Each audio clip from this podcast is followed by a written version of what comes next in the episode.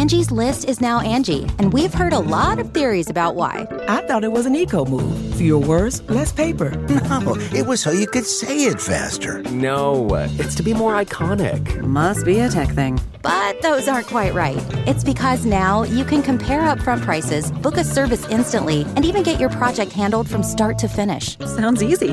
It is, and it makes us so much more than just a list. Get started at Angie.com. That's A N G I, or download the app today. Fill her up. You're listening to the Gas Digital Network.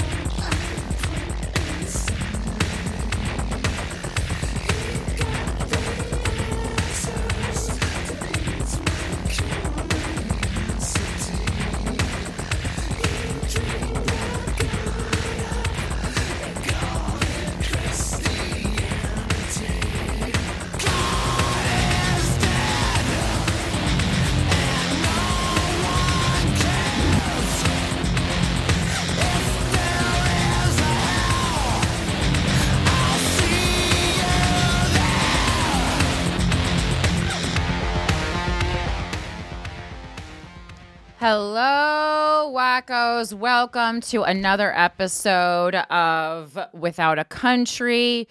Uh, I am Corinne Fisher. It was just so hard for me to not say guys we fucked because I've said guys we fucked like a thousand times, um, and this less than that. But well, I've said it probably uh, 200 or so time, 203 times. I don't know. There, uh, I think Joe and Shane used to say it back in the day sometimes, but here we are. I'm just on our YouTube page looking at um, the views for some of the last episodes. I wanted to make sure specifically that everyone saw the Bubba Copeland um, journalist interview with Craig Monger. Uh, that's episode 201. Um, I think some I've promoted it a lot just because number one uh, it was hard to promote on Instagram because the algorithm uh, was kind of deleting any content uh, and sending you to Instagram jail when you talked about Osama bin Laden's letter to America, which we read in totality on that episode. Um, and uh, also, I'm just very proud and excited about that interview because we worked for so many weeks to get it, and the person didn't call me stupid and hang up on me. So that was a real progress. Look at it, like look at this. We're making progress on the show, on air. You see the progress in reporting, in um, people being able to find, you know, the passion in their hearts to get along, even when they don't really agree on anything. And Craig and I did that, and um, it was beautiful, and people really seemed to like it. So thanks so much. Welcome to the show. Welcome to the show. Welcome to the show. I'm wearing this is more. I know people might be like, "Oh, why are you wearing a Halloween shirt?" This is an everyday shirt for me. A Texas Chainsaw Massacre. That's not seasonal. That's Christmas. That's New Year's. That's Easter. That's a birthday. That's whenever you want. Um, and this is a great brand too. Like if uh, it's actually, you know, I, I wear a lot of Dolls Kill, but that's a big company. So if you want to support a smaller company, this is by Eye Candy, uh, female-owned small business. You can look them up on Instagram. They have a lot of followers. They, she didn't tell me to do that. I bought this with money but I just thought it would be nice to let you guys know since you're always like, I don't care about uh, men killing their wives. Let's talk more about where your outfit is from. So I'm just going to give you what you want from now on. That's my New Year's resolution.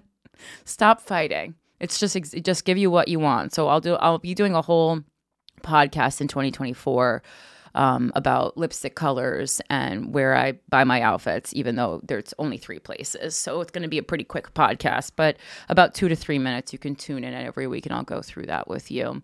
Um, all right, guys, what a week it has been. What did I do? Oh, I saw dream scenario over the weekend. Um, I saw a dream scenario. I had heard, heard a lot of good reviews about it. And I thought it would be an appropriate thing to do at 10:45 p.m. on a Sunday night to walk to the movie theater alone and then watch Dream Scenario. And I was right; it was great. I think I'm going to do that from now on. If you want to come murder me, that's where I'll be. Um, and uh, I love going to the movies alone. One of my favorite things in the whole entire world. And I usually pretty much exclusively see horror, but there are a couple non horror movies out right now, including Dream Scenario, that I really wanted to see. Um, it's Nicolas Cage. I, I enjoyed it a lot. It's I think it's a, a must see if you're someone in the public eye, but also a must see if you're someone who is partakes in anything internet related. Like I could see it as being perhaps a companion piece to so you've been publicly shamed like there is a little bit of cancel culture um, talk in it but it's not um, presented in the same way that so much content because I'm kind of like even though even though I myself have experienced cancel culture and literally have PTSD from it like I'm and I mean like real PTSD like not fucking with you PTSD um uh I I'm I'm over it myself like talking about it. Um and I think most people are over it and so that's why it's not really working any, anymore. Like anytime you hear cancel culture these days, you look into it and you go, oh, no, this is literally someone who's committed a crime, which is a much different scenario. So, anyway, dream scenario, I kind of, if I could, without giving a spoiler, if I could sum it all up into one sentence, I think it's about, um, you know, thinking, getting something that you never wanted. Uh, and then really leaning into it um, and getting wrapped up in a in something that goes kind of against who you are and where you stand as a person and then realizing that all you wanted was what you had to begin with and now you don't know if you'll ever get it back.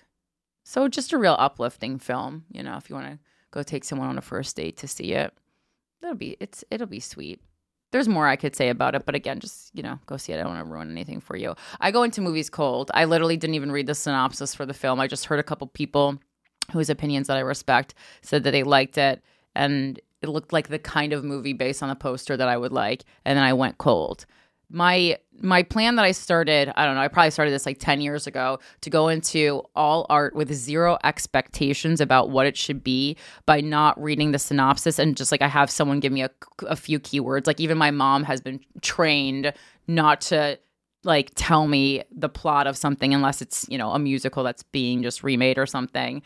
And it has increased my happiness level exponentially. Like I can't even explain to you this because I, you know, for those of you who listen to both my shows, I, I talk about this on Guys We Fucked a lot more. My biggest problem in my life is disappointment. I always think everything's going to be better than it is, right? I don't disappoint myself, but I'm often disappointed by the world around me, right?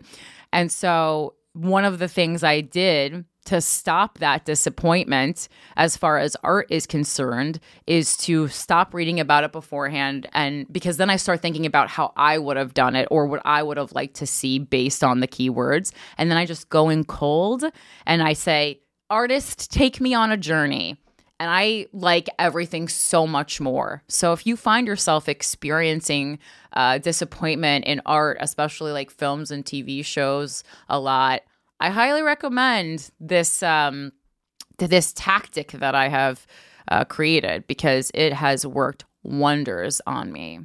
All right, uh, the enemy of the state this week is gonna be breeders, dog breeders, not parents, uh, breeders, and people who buy pets from breeders. Enemy of the state.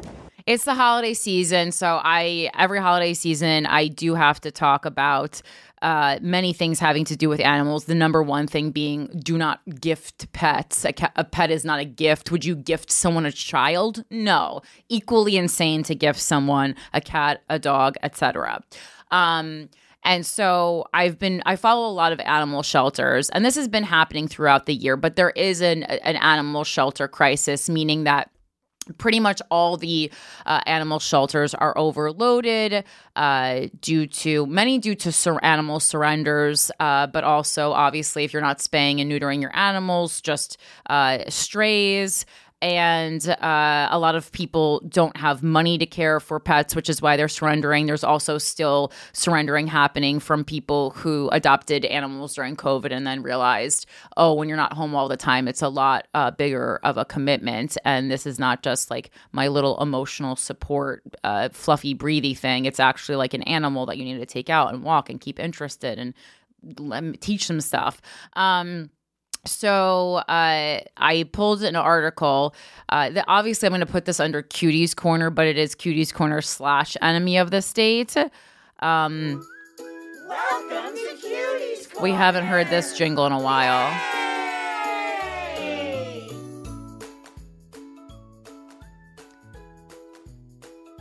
Yeah, and I specifically read a really, really sad. Well, I saw a really sad post yesterday for one of the animal shelters that I follow. It was this adorable footage of this one year old dog named Buffy, and excited. She's going at her, you know, kennel cage in the shelter and she's so happy because someone's coming to get her because and she thinks she's getting adopted.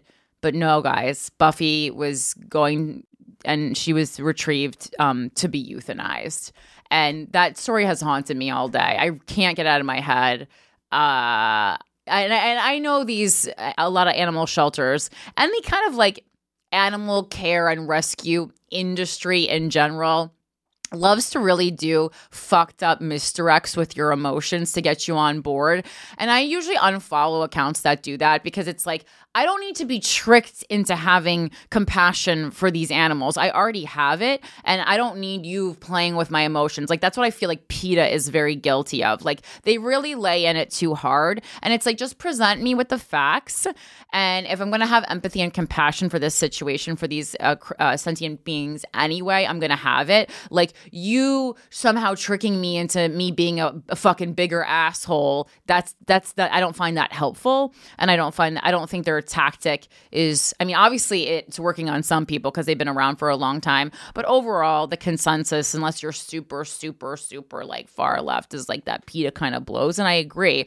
And I've talked about that before, like how I feel like um, a lot of times, like I think people would be kinder to animals or consider things like going vegetarian, you know, three or four days a week if the industry wasn't so fucking obnoxious. And even me, since I've become like more into animal rescue, since I've gone pescatarian, like all these kind of things, it's just constant questions. It's like I'll post about like, oh, this shampoo doesn't test on animals. This is a good choice for, you know, your hair. And then the comment section will be like, have you gone vegan yet? And it's like, guys, guys, I almost that almost made me want to eat a steak. You're, that almost made me want to eat a steak. I don't have a taste for it anymore and it makes me too sad, but just like you, when someone makes progress in what you feel is the right direction, and instead of saying, oh my God, that's so awesome, you saying, why haven't you done this other thing or why haven't you done it better or to my standards?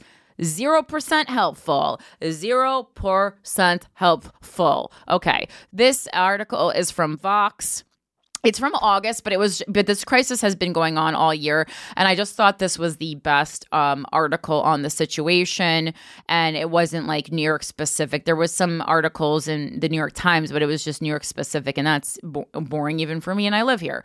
So this is from Vox uh, from August sixteenth of this year. Americans can't afford their pets. It's pushing animal shelters to the brink. Lonely and stuck at home, millions of Americans turned to animals for comfort in the early days of the COVID 19 pandemic, adopting and fostering cats and dogs from shelters at record rates.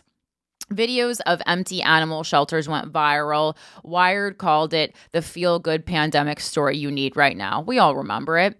It was a really fun time to be in animal welfare, said Bobby Mann, Chief Programs Officer of the Humane Rescue Alliance, the largest animal shelter in Washington, D.C. metro area. We did absolutely see an uptick in adoptions. But starting in 2021, shelters began filling back up as there were more animals entering than leaving and now many are packed to the brim. From Rhode Island to Seattle and everywhere in between, shelters are reporting they're at capacity, forcing an increase in the number of dogs killed due to space constraints. And like when we talk about this, when we talk about like when you buy um, an animal from a breeder, you are ki- you are literally killing another. Not literally, but you are you are in theory, killing another animal is the correct way to say it. That's what they mean, right? Because, like, if you adopt a dog from a shelter, that opens up another space for another animal to be taken into the shelter and adopted. And, you know, people go, you know, I, I don't think people realize that sh- the rate at which shelters kill, like it, like um, the stats are. It was, I, I believe, the most recent survey 10.9% of the animals that go into a shelter will be euthanized because they're just sitting there. And yes, there are no kill shelters, but there's plenty of places that aren't no kill shelters. And it's also like, okay, well, if it's a no kill shelter, there are still when they reach capacity the other animals that are either surrendered or on the streets have to go someplace else or they die on the streets or they end up at a kill shelter. Like there's only so much space in the world. So that's what they mean. And i know this show is about seeing the gray area and things. This is kind of the one this is one of the very few topics on this show that we've talked about. And i know shane and i did a good um uh, spent a good good amount of time talking about uh, rescuing uh, pets, and this is you know you you can rescue if you don't want to rescue a cat or a dog. There's also I think people don't realize guinea pigs. A lot of guinea pigs um, available to be rescued, and a lot of rabbits um, to be rescued if you want a smaller pet. So these are all options.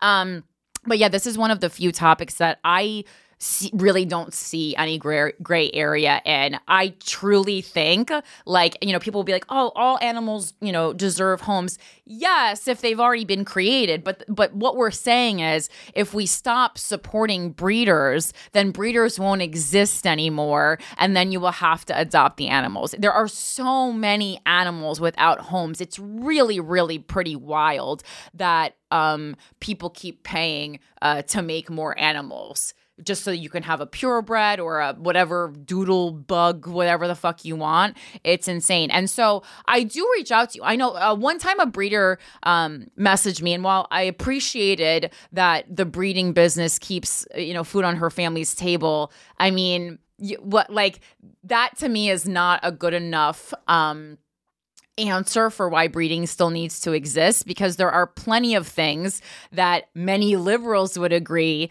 people's families do for money out like oil or a- Amazon putting small businesses out of business. So like, yeah, there's plenty of things that put food on the table that are completely unethical. Uh, that you would have no problem saying these things shouldn't exist, and fuck the humans behind them, and fuck if they eat dinner uh, that night. And that's basically how I feel um, about breeders. Again, like the only instance I can see is like if your whole life is around participating revolves around participating in the Westminster Dog Show and that's like a very very very very small amount of people even then I feel like the dog shows should be changed to include rescue animals. I know there is a rescue animal one, but it's not nearly at the height of the Westminster Dog Show, um, which is the dog show that you see on Thanksgiving after the Thanksgiving Day parade. Great, sh- I love watching it.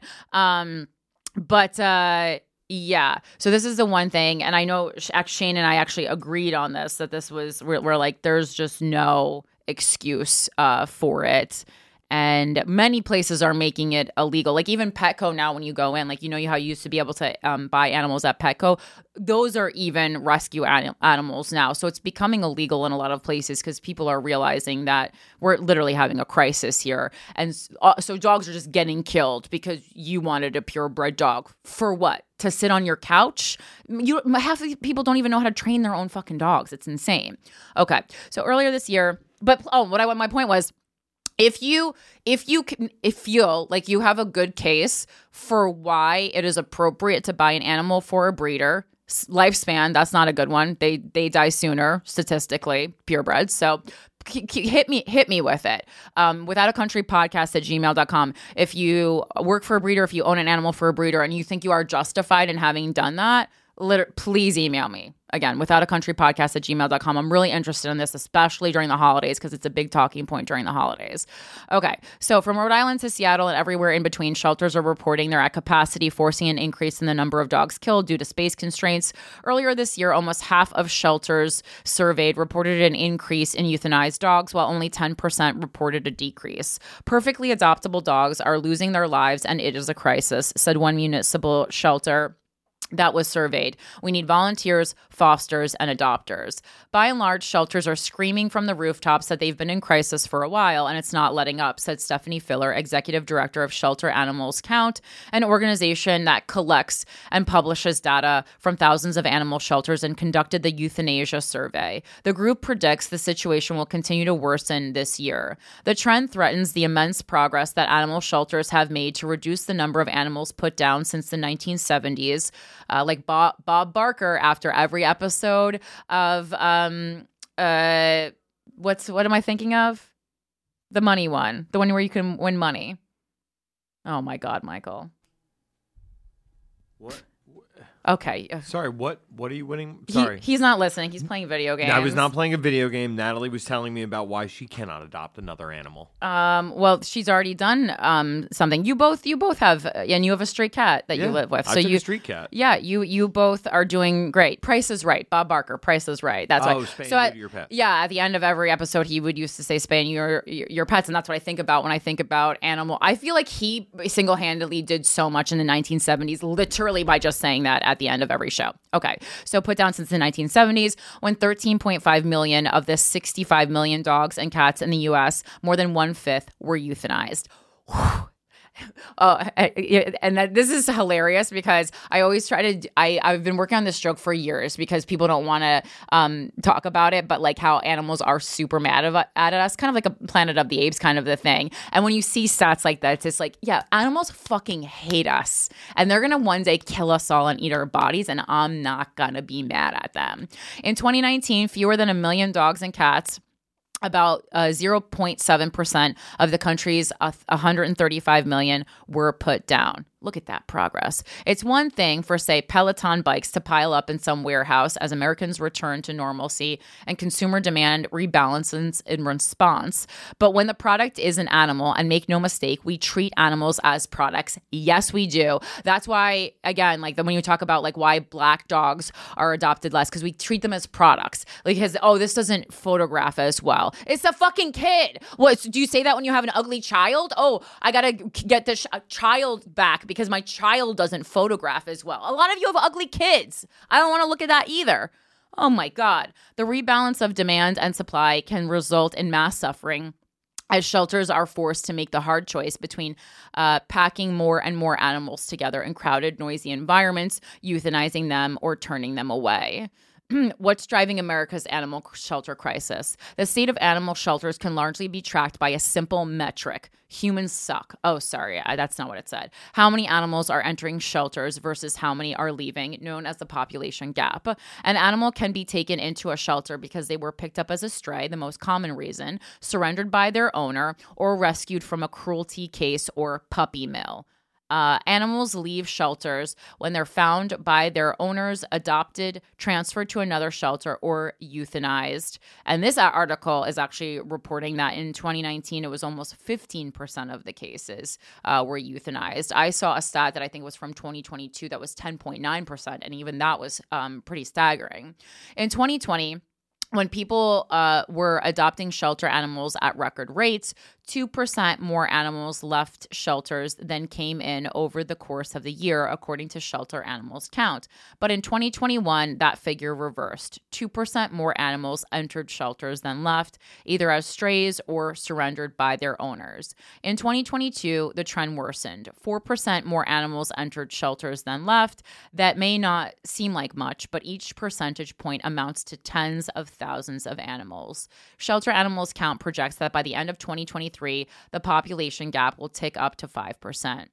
Many of the animals currently entering shelters are strays. While owner surrender rates have fallen in recent years, there's been an 8% increase in stray intakes from January to June 2023 compared to the same time period in 2022, and a 26% increase compared to the same period in 2021. But why so many are coming in off the streets is a bit of a mystery. One theory is that some of these strays are just owner surrenders in disguise, right? So because you feel ashamed, as you should, that you're surrendering your animal.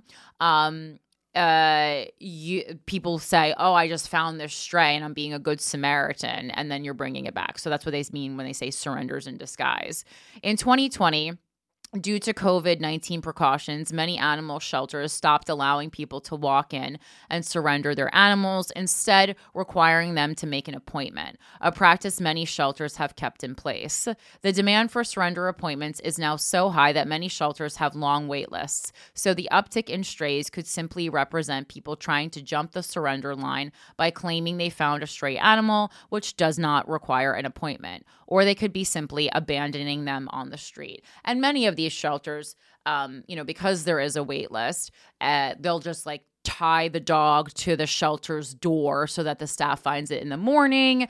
Um, they'll leave it in a box if it's a smaller animal. This happens all the time. And I'm not talking about this happening in the middle of nowhere. It happens in New York City all the time. And I'm sure if you live in a major city, it also happens there.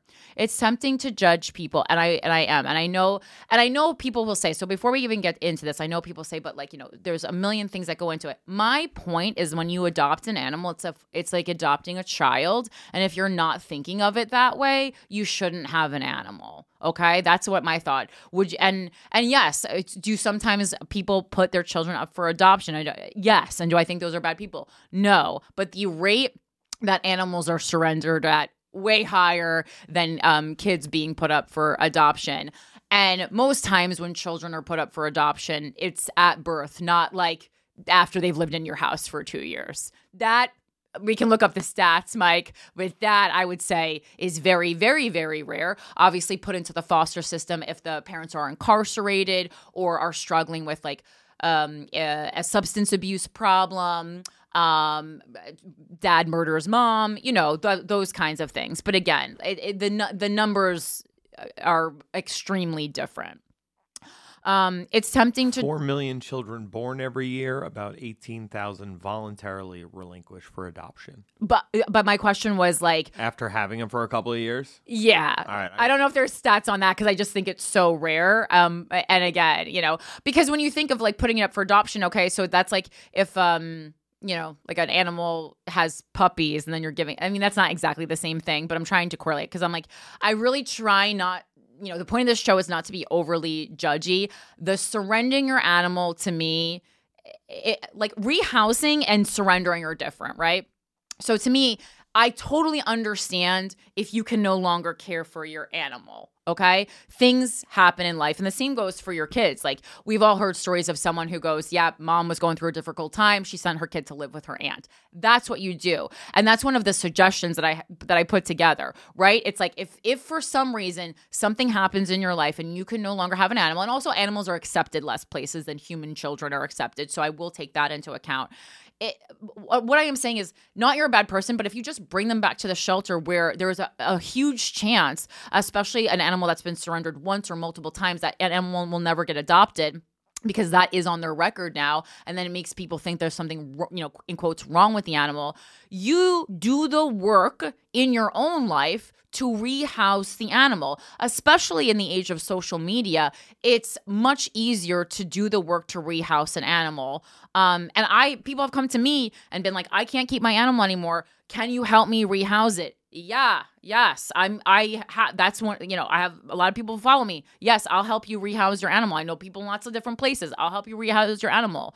But please try that before surrendering your animal. So I'm seeing 47% of kids uh, up for adoption are 4 years or younger. So that means uh, a little over half is uh, you know, it, are adoptable cases um, but are those people? But uh, okay, but I think a lot of those older kids are people who were like put into the foster system, and then maybe mom or dad or mom and dad like they were trying to get their shit together and then just ultimately couldn't so then they're put up for adoption. I think that's a hard statistic to look to probably look up. I'm trying. no no no no. I know. I'm just kind of trying to think about it in my own head because again like the point of the show is really to see the gray area and not to be super judgy. And i'm trying to talk myself out of the anger that i feel when animals are surrendered.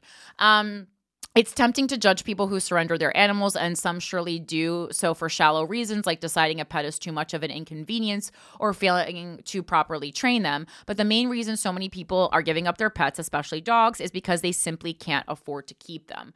And again, it's like, oh, okay, but like, it, like you're not giving up your kid if you can't afford them in most uh, instances and dogs like if they if they require a lot of medical care it can get super expensive of course but like the day-to-dayness of just like food and general upkeep for a dog is pretty low the medical bills yes are are extremely high um, for low income families, it's hard enough to find affordable housing, and affordable pet friendly housing is even harder to secure. Agreed. But like you know, again, if you're having a kid, you know, normally you're do- you're you're doing some stuff to prepare to have the kid. Not always though, but uh, but with an animal, like an animal's even easier to prepare for because it didn't happen because someone came in you. So it's this is really easy to prepare for this. That's my point. Okay. Um, many apartment buildings can uh, ban certain breeds or dogs over a certain weight. Shelters are taking in especially high numbers of large dogs over 40 to 50 pounds, Mann of the Humane um, Rescue Alliance said. The same, and I think there's a lot of work we can do too, as far as le- like legislation uh, and and people understanding that when they say certain breeds, they usually mean primarily pit bulls. That pit bulls are like the sweetest dogs ever, and they're just a dog that unfortunately is like super easy to train to be vicious. And so they they pit bulls are being punished because what a surprise, something that humans did that was irresponsible. So they pay. Uh, the same economic trends that affect people always affect animals, said Filer with Shelter Animals Count referring to high inflation and the national housing crisis that has led to a rise in eviction rates and homelessness in recent years. Also, another way around this is like if you have any access to a mental health care professional, like you can say that this is just fucking lie and say that you need this animal. And I know I was against that for a long time, but if it means that a, like an animal lives, I think it's fine. Um, housing insecurity is the top reason people are surrendering their animals, according to Mann and Filer. If someone gets to the point where they're surrendering their animal out of financial hardship, they've generally tried everything else and they have no other option, she added. The high stray rates, Mann speculates, could also be a consequence of high pet acquisition rates early in the pandemic. There are now simply more animals out in the world who can become strays, for example, uh, by, for example, slipping out of their homes and getting lost. Veterinary costs have also heavily outpaced inflation from July 2022 to July 2023 because of increases in the cost of medical supplies and rising wages due in part to a veterinarian shortage. That's not surprising. We're getting so dumb, and a, a veterinarian school is harder to get into than human doctor school. Uh, some veterinarians partly blame the corporate and private equity takeover of clinics and hospitals for rising vet care costs. There's also a shelter worker shortage, which is part of an economy wide labor market shortage. Some people may be surrendering their pets because pet ownership is just difficult, especially with animals that are having a hard time adjusting to post pandemic life after years cooped up with their owners. Many dog owners report behavioral issues as they head back to the office or bring their poorly socialized animals into public spaces. Uh, pandemic pets are having a hard time adjusting to their people going back to work. Which of the following have you seen in your pet as you spend more time away from your home? The biggest was um, chewing, digging, and de- destruction. Second was barking and howling. Third was escaping. Fourth was urination and defecation indoors. Then pacing, hiding, sitting in the corner, not eating. And then 10% said none of the above. We're just overstimulating these animals that have never had this level of stimulation, said Mann. I mean, just to think, it's almost like if you took someone who was like in solitary confinement and all of a sudden you're walking them through this busy city streets. There there's skateboards there's cars honking there's motorcycles and like you know their their vantage point is much lower. So think of all that. Imagine if all those feet were coming at you. Like it's pretty scary down there. So you have to socialize an animal just like we need to be socialized. It's like think back to what your mental state was during covid um and then like heighten that because you can't even explain to a dog exactly what's going on. They don't know why what's happening is happening. But like, yeah, like taking your dog to a dog park or even just like over to your friend's house who also has a dog. That's like extremely important to socialize them so they know like what it's like to be around. Like, you know, animals get depressed too. Um It may just be too much for some pet owners to handle. Training can require a lot of time and effort that some people aren't willing to spend. I mean, I, these are probably the same people who call women who don't have children selfish. I mean, hilarious, really. I encourage people not to take on more than they can handle, said Crystal Heath, a veterinarian who works with shelters and veterinary clinics in the greater San Francisco Bay Area. And I don't think that dog ownership or cat ownership or pet ownership in any way is a right that people should have. But I am also not going to be judgmental about somebody who brings an animal in or takes care of an animal who would be killed otherwise and provides them with the best care that they can. Heath suspects Part of the stray problem could also be due to reduced spay and neuter access in the initial months of the COVID 19 pandemic, as veterinary offices suspended non essential services. Spay and neuter surgeries were down 13% in 2020 compared to 2019, according to a paper by veterinary researchers at the University of Florida. Yeah, and I mean, uh, COVID. Uh, besides COVID, like if you literally couldn't get in, if you have an if you're an animal owner and your animal is not spayed or neutered, you're irresponsible. Period. End of sentence. I know several people who were like, "Oh, I just don't want to do that to my animal." What? Get them spayed or neutered. Stop it. By the end that of that also became a decent little side hustle during the pandemic. you spaying and neutering, No, come on now. No, just people becoming breeders. Yeah. Oh, yeah. I mean, uh, yeah. I, and but again, uh, but again, it's like I don't have. I, I don't.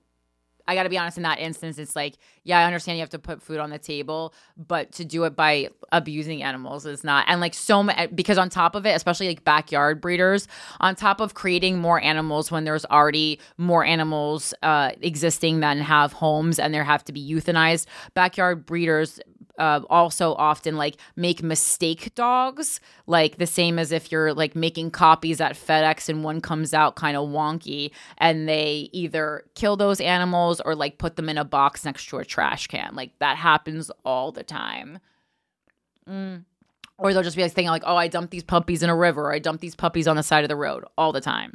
By the end of 2021, spays uh, and neuters had bounced back to close to 2019 levels, but a year of reduced access, according to the researchers, may have the potential to undermine progress made in controlling pet populations and euthanasia in shelters. Spaying and neutering pets is key to keeping shelter populations down and reducing the number of euthanized animals because it prevents them from having babies that may wind up in a shelter. Intact animals, those who haven't been spayed or neutered, also tend to have higher rates of certain behavioral issues like increased aggression and escape attempts in the effort to find a mate, which could result in more strays and surrenders. Amid all this bad news, there's one silver lining cats are having a moment. Cat adoption rates are much higher than those for dogs. These are easier to take care of, which makes sense in the context of the housing crisis and inflation, as cats are more affordable and have fewer housing restrictions. Cats were previously our challenge. Now, cat adoption rates are in the 60% range, Filer said. Dog adoption rates are in the 50s. What your local animal shelter needs adopt, foster, volunteer, and donate. And there's fun volunteer stuff too, guys. Like you can literally go and hang out uh, and play with the uh, animals in your local animal shelter, or, and this is for people who have know how to properly walk a dog, especially like a big dog, you can go and take the animals on walks. Like that makes a world of difference. Think of it as like your, you know, the head space for the day for the dogs. Those four actions, Filer said, are needed to help shelters climb out of the hole that they're in. The first one is obvious. Every animal adopted instead of purchased from a store or breeder means one less animal suffering and potentially euthanized in a shelter. If everyone who buys an animal chose to adopt instead, the need for euthanasia in shelters would drastically fall because there are far more dogs purchased every year than euthanized. The hard part is persuading the many people who only want to buy a dog with a particular look or size, even if how they've been bred can increase their risk for serious health issues. Pugs. I wish they had to look into the eyes of who we have to kill before bringing more lives into this world, said Heath, who sometimes performs euthanasia about dog and cat breeders. She wishes there were more public funding to care for animals and argues some of it should come from puppy mills and dog breeders who are driving pet overpopulation. To help with the staff shortage at shelters, try volunteering at a shelter or even fostering animals. I know some people who don't feel they have the time, money, or lifestyle to properly care for a cat or dog long term, so they foster regularly instead. It's also a great way to test out adoption if you're unsure if it's for you. Yeah, I highly recommend um, fostering um, to adopt, right? If you're not sure if you can handle it, because then either way, you did a good thing. Like, and then that also will drastically uh, decrease the chance that you would feel the need to rehouse or surrender your animal. Shelters really need money. Two, donations to shelters are down, Filer said, while the amount of work is up, and more and more shelters are implementing critical but costly programs that make pet adoption and pet keeping more affordable. For example, Humane Rescue Alliance in Washington, D.C. runs a pet food bank and a low cost vaccine clinic, and vaccines reduce additional vet bills down the road. It also has a veterinarian who travels to people's homes to help in emergency situations. Man, there's so there's a couple veterinarians who are like street veterinarians on Instagram, and they go around and they take care of um, they give free vaccinations and health care to unhoused folks' um, dogs man, I want to fuck those people. Okay. Uh, that has been a big shift in our strategy over the last probably three or four years, Mann said. I believe if we did not have these comprehensive programs in place, we would see a significant increase in owner surrender. If you're not in a position to adopt a pet anytime soon, giving money might help someone else hold on to theirs. The animal shelter crisis is a window into the national housing crisis and its ripple effects. It's also a telling example of our twisted relationship to animals. We consider dogs to be man's best friend, yet we breed so many to suffer while millions languish in shelters, many of whom are ultimately killed to make room for ever more strays and surrenders. Declining euthanasia rates in shelters has been one of the few success stories in the animal welfare movement over the last several decades, but that progress is at risk if we don't do more to change how pets are acquired. And if more of us don't open our homes or at least our wallets, if we can afford it, to shelter animals. Um, yeah, I've just like recently heard of a lot of people like buying animals or going to a breeder and getting an animal. And I don't, and some of them are like celebrities, and I just, I don't fuck with that. I really don't like that. I really, ha- I actually unfollow. I had to unfollow, um, kind of a, a pretty famous comedian because she did that. And I was about to write something snarky, and then I was like, "Don't, not snarky." I was about to write something just like you know factual but aggressive, and I was like, "I'm not gonna do that." You know, I agree. It's not a fucking airport. You don't need to announce your departure. I wasn't announcing my departure as much as I was, you know, because her post was kind of very, um, what was it? It was very defensive. Like, and I get that. I get making a defensive post because it is fucking extremely annoying to be a person on the internet and you want to tell you know your followers that you got a dog but like it was like super defensive be kind of the sentiment of the post was like yo i got this dog from a breeder and i know it's i shouldn't have and i don't fucking care because i wanted this like versace purse of dogs that was like the energy of the post and I was not fucking feeling it. So that person's dead to me. She doesn't care. She probably doesn't even know I'm a person on the planet.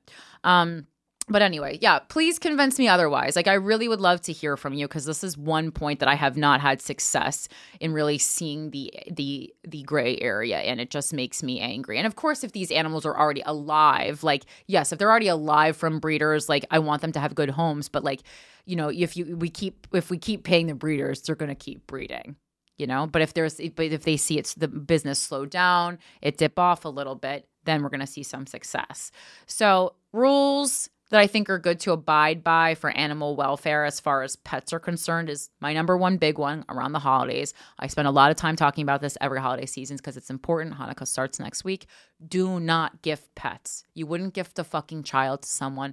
Do not gift a pet, okay? It's a and I see so many TikToks and Instagrams about people gifting pets. This includes to your significant other, to your brother or sister. A lot of people do it to their elderly parents. Like, make sure they want it, right? I really think my grandma should have um, a dog, right? Uh, I think she should have a dog. I think it would be extremely helpful for her after my grandpa died a couple years ago. I think it would be great, right? But I didn't just get my grandma a dog. I talked about it, about it with her. I said, Grandma Joan, I think it would be great. And I think it would like, you had a dog when you were younger and you like really loved having a dog. And when you tell stories about this dog all the time, like, wouldn't it be lovely to have a dog? And there are so many dogs that need homes. We could get you a senior dog who moves slower because a puppy might be too much for you because you're in your 80s. And then we'll make sure it has a, you know, I didn't say the part about her, you know, passing away, but like, you know, we'll make sure it's taken care of as a family, right? And she said, just not interested. Like, I'm too old. I don't want to go out and have to walk it. And I was like, well, how about a little kind of like a, a like an older senior, like little lap dog that doesn't really need to go on walks because you have a little backyard and you can just let them go around there. And she was like, nah, I don't think I want to do that. And I, so I, I just respected her wishes. And I said, okay, grandma doesn't want a dog. We're not getting grandma a dog. I didn't show up with a fucking box with a tail coming out of it and go, Grandma, I got you a dog. Look at me. I'm a great person. So, number one, don't gift pets. Okay. Got to talk about it. And a lot of times, also, the gifted pets are like, this guy wanted a, a purebred black Labrador for his whole life, and we got him a purebred black Labrador. So, a lot of times, it's like a breed based gift giving too, to like recreate some childhood memory. How about you recreate the child memory of when you were a child, you were a good person, and be a good person as an adult? How do you recreate that fucking memory? Okay, so number that's number one. Don't give pets. Um, two, check with your buildings first. Uh, The the the housing is a, a huge reason why so many animals are surrendered. I absolutely know that and, and agree with the article.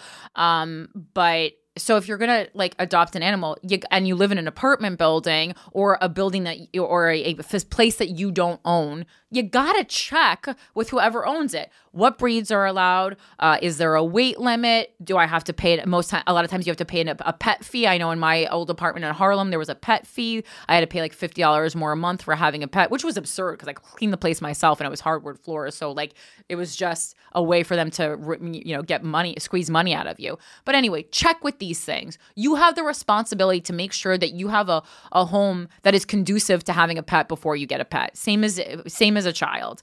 Um my third suggestion is if you find yourself in a place where you do unfortunately have to surrender your pet tr- you you can rehome it. Do do do your due diligence.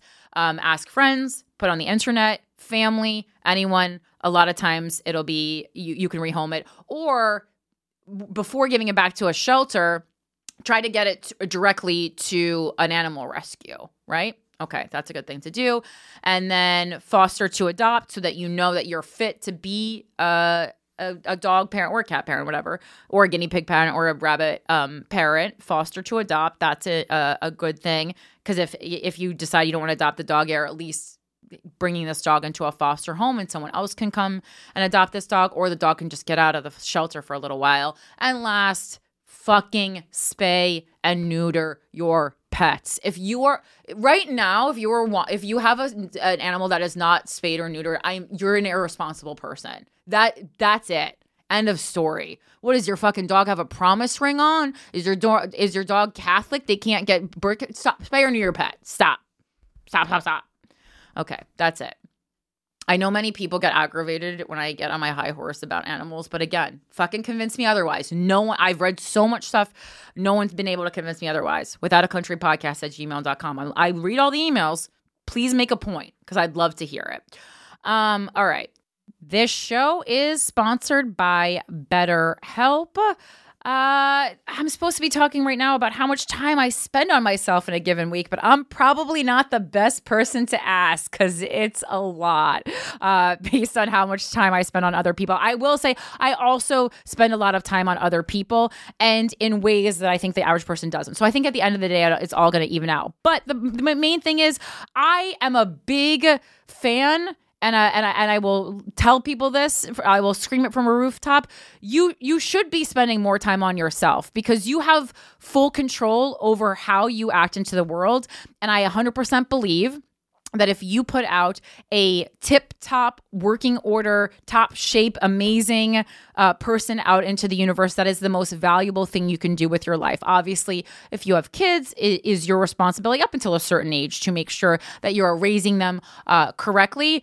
But also, if you're not taking care of yourself, you're not going to be a good role model for kids. And that goes for physically and emotionally, mentally, all that stuff. It it really affects your kids. So I think you should make sure you're spending a good amount of time on your own mental and physical health, right? Therapy can give you the tools to find more balance in your life so you can keep supporting others without leaving yourself behind. Uh, I have certainly benefited from therapy, uh, especially when going through specifically uh, harrowing events in my life, but even with the day to day monotony, questions like, why are we here? You know, my existential crisis. Therapy has been helpful throughout all of these things. And the cool thing about therapy is like, sometimes you can go in, if it's you're going through a really difficult time in your life, you can go every week. And then there's other times in my life when things are going pretty well. So I meet up with, with my therapist once a month. Like you can change that. You don't just have to consistently use therapy as a crutch. You can make it the amount that you feel like you need uh, for your life in that time. You can pause it, you can stop, you can start again, you can pause for years. It's in, it's incredible. So if you're thinking about starting therapy, give BetterHelp a try. It's entirely online. It's designed to be convenient flexible and suited to your schedule. All you have to do if you're interested in starting therapy is you do a brief questionnaire and that helps you get matched with a licensed therapist who they think will kind of just vibe with you. And of course, I always say this you can switch therapists at any time for no additional charge because therapists, like finding a therapist that meets your needs and understands who you are and who you want to be in the world and what your goals are, it's very similar to dating. Just because someone is a good therapist for one person doesn't mean they're going to be a good therapist for everyone. And also, you know, just like anything, all therapists aren't good therapists. So you have to find one that you you you see in them potential for them to help you. All right? Find more balance with BetterHelp. Visit betterhelp.com slash WAC today to get 10% off your first month. Again, that's betterhelp, H-E-L-P dot com slash WAC. Now, back to Without a Country. Now, moving into this was my favorite story of the week, not because it was happy, just because I was fascinated by it. Josh Giddey. Okay. We're going to talk about Josh Giddey. For those of you guys who don't know, Josh Giddey is um, a basketball player. He plays for the Oklahoma City Thunder, and he has found himself in, uh, a, I guess you would call it a, a pickle. He's in hot water. He's well, yeah, no, um, but what was what's the word I'm looking for? It's when it's rape, but it's rape because the girl person's underage. I can't statutory. Think, yeah, I was like, I can't think of words today. Statutory rape. Sorry, I had a very long day. Okay, so the Oklahoma City Thunder's shooting guard Josh Giddey has been embroiled in a scandal, claiming he has been in a relationship with a girl said to be as young, um, said to be as young has had has. This is not written correctly. It has its latest development, as reports suggest. It was a one night stand. Giddey and the reports was unaware of her age when they hooked up, and upon learning that she was not 19 the following day, immediately terminated their link together as per sport, uh, Code Sports. This is from Marca, by the way. This is like a sports centric um, thing, I think from Spain, but it just it had the best kind of take on the articles. I wanted to go to a sports centric place. The girl is said to have gained access to a nightclub that only admits over 18s according to the New York Post. So, in this scenario, it would be Giddey's reasonable expectation for her to have been an adult instead of a minor. And I want to point out, Josh Giddey himself is 21. Okay. He's young. Uh, Giddey is yet to address the allegations, nor has he confirmed his relationship with the girl at the time of writing. Importantly, at this stage, these are just allegations with nothing proven. Giddey is under investigation by both the NBA and the Newport Beach Police Department in California, where the age of cons- consent is 18 years old, unlike Oklahoma, where the incident happened, which has an age of 16.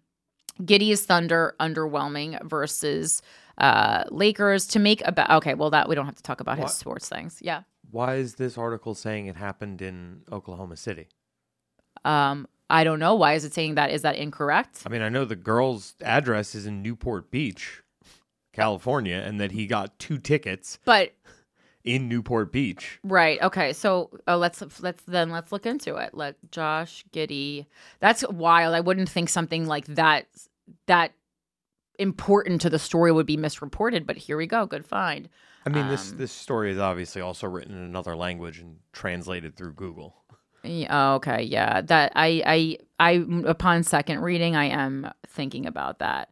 All right, let's let's look at AP News. Let's see. So this is uh, from AP News. Thunder guard Josh Giddey being investigated by police on alleged relationship with underage girl. The Newport Beach, California Police Department said Wednesday that its detectives are conducting an investigation into an accusation that Oklahoma City Thunder guard Josh Giddey had an improper relationship with an underage girl basically what I read, and like let me tell let me see if this lines up with what you read. I read Josh Giddey is 21. He's at a nightclub.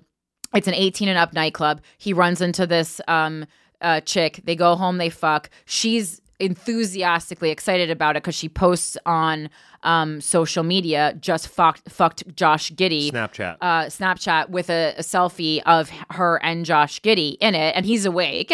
Um, and so, and then we find out that she's 16. Uh, and so, my initial take of this story is like, first of all, he's so young himself. Like, being 21 and fucking a 16 year old is a lot different than being like 32 and fucking a 16 year old. Um, I would agree that at 16, you can look a lot similar to how you look at 17, 18, or 19, especially for women with makeup in a nightclub. And I don't expect a 21 year old to be IDing one of his peers. Um, and I and I think and especially because we know she was enthusiastically fucking Josh Giddey, right? Like we know that she proved that herself, right? What are you smiling at? I'm smiling at the the other video I saw when she just she turns to camera and goes, "Okay, guys, I'm fucking Josh Giddey. It's not that big of a deal." right. Well, because I have a big favorite video on the internet. I have a big pro- I didn't, I didn't see that, but I have a big problem with that. Like, because a lot of times when people fuck a celebrity, they'll take um a selfie with the the celebrity like sleeping or with the celebrity not aware. So I was at least you know. I don't know why Josh Giddey fucking allowed that. I mean, I guess it's when you're 21, you just love the Beatlemania of it all. Um, but uh, I guess you know, I guess he'll learn his lesson about that. But um, I do find this story to be concerning. Um, I, think it's pretty fucking concerning, um, especially since Chris D'Elia is still working. Uh, in a since deleted uh, post, an anonymous social media user last week said a girl who was seen with Giddey in videos and photographs was a high school junior at the time. The social media account has since been deactivated. Giddey, an Australian, turned 21 in October. I mean, they don't even have laws there. The Newport Beach Police said in a news release that it is actively seeking additional information related to these allegations and pursuing all leads and evidence to obtain the facts in this case. NBA spokesman Mike Bass said Wednesday the league's investigation is ongoing. We are aware of the report regarding the Newport Beach Police Department's inquiry. So it does seem like it is in Newport Beach. We are continuing to gather information. Giddey has declined to comment, and then they give his stats, which I don't care about. I only care about what he's doing with that dick. Um, okay, so that is that. And then there was a another story, but it's also from Marca. So now I don't know if I can trust them just because it was the most interesting. Um, all the other articles were about how the girl's parents hired a really prominent lawyer. And that I also find troublesome, right? Because it's like, are you just, are, is the family just trying to get money? Like, what's Yeah. going going on? That's I don't think family, or they, I don't think they care, but I don't think families realize or care what damage they're doing to act victims of, you know, actual assaults. I'm sorry, I'm not categorizing this as an assault, even though she's a minor. I don't care. You're a fucking kid when you're 21 and you're a kid when you're 16. This is ridiculous. Plenty of high school girls have boyfriends in college. Like this is not weird at all. Um, Am, am I jaded for thinking? My first thought when I was talking to Alex about this was, yeah. Alex oh, yeah. is his is his my, fiance. my fiance, yes, mother of my child. I, I literally said the words, "Oh, this is just a soft launch to the OnlyFans when she turns 18." so yeah uh, but i it, it seems mm, it seems more like something i mean she might do that to rebel against her parents but i'm curious if it's if it's like her parents fa- found out and then they saw money signs in in their eyes because obviously like Okay, I'm not. So this is from TMZ. Gloria Allred uh, can add another high profile case to her resume because TMZ Sports has learned the famed attorney has been hired by the girl at the center of the investigation into Oklahoma City star Josh Giddey as cops work to determine if he had an inappropriate relationship with a minor. We broke the story earlier in the week. Newport Beach Police Department launched an investigation into the situation, but the girl and her family are not cooperating with law enforcement. Uh, now that Allred is involved, it begs the question why. She could be tax, uh, tasked with liaising uh, with cops or even talking to Giddey's people about a potential settlement. We reached out to the powerful attorney who told us we represent the family and we have no comment. 21 year old uh, Giddey is one of the better young players in the league, and the story has gotten a lot of attention, but that's not a foreign concept to Allred. Among some of her firm's high profile cases, she represented over 50 women who accused Bill Cosby of misconduct. She also worked for several women who accused former U.S. Congressman Anthony Weiner of sending sexually explicit photos and messages. And so that makes me so angry that, she, I mean, obviously she's going to take whatever case she's going to take because I guess lawyers have no um, ethics, which seems like they should definitely have. Uh, but like that also then is going to make people question you know, cases like Bill Cosby more than they already were, or, or cases like Anthony Weiner, and being like, oh, are all these women lying? Because it's like, no, we this this this minor isn't lying um, about you know something that happened sexually with Josh Giddey, but she fucking lied about her age to get into the club in the first place. It's insane. And I, I, I was talking about obviously I you know I own a sports card store, and so I was talking about it with you know with some people because the amount of cards that of of of really uh, well performing players that I have to just throw on my back table when they fuck a minor is f- personally fucking me over financially. Um, so now I add Josh fucking Giddey to the list, this list. But a mom, a boy mom, came into the store and I was talking with her about it because I thought she was sensible. And like, while we both agree that Josh Giddey, like, I don't think I just don't think this is the story people are trying to make it. I don't think Josh Giddey actually did anything wrong, um, knowingly.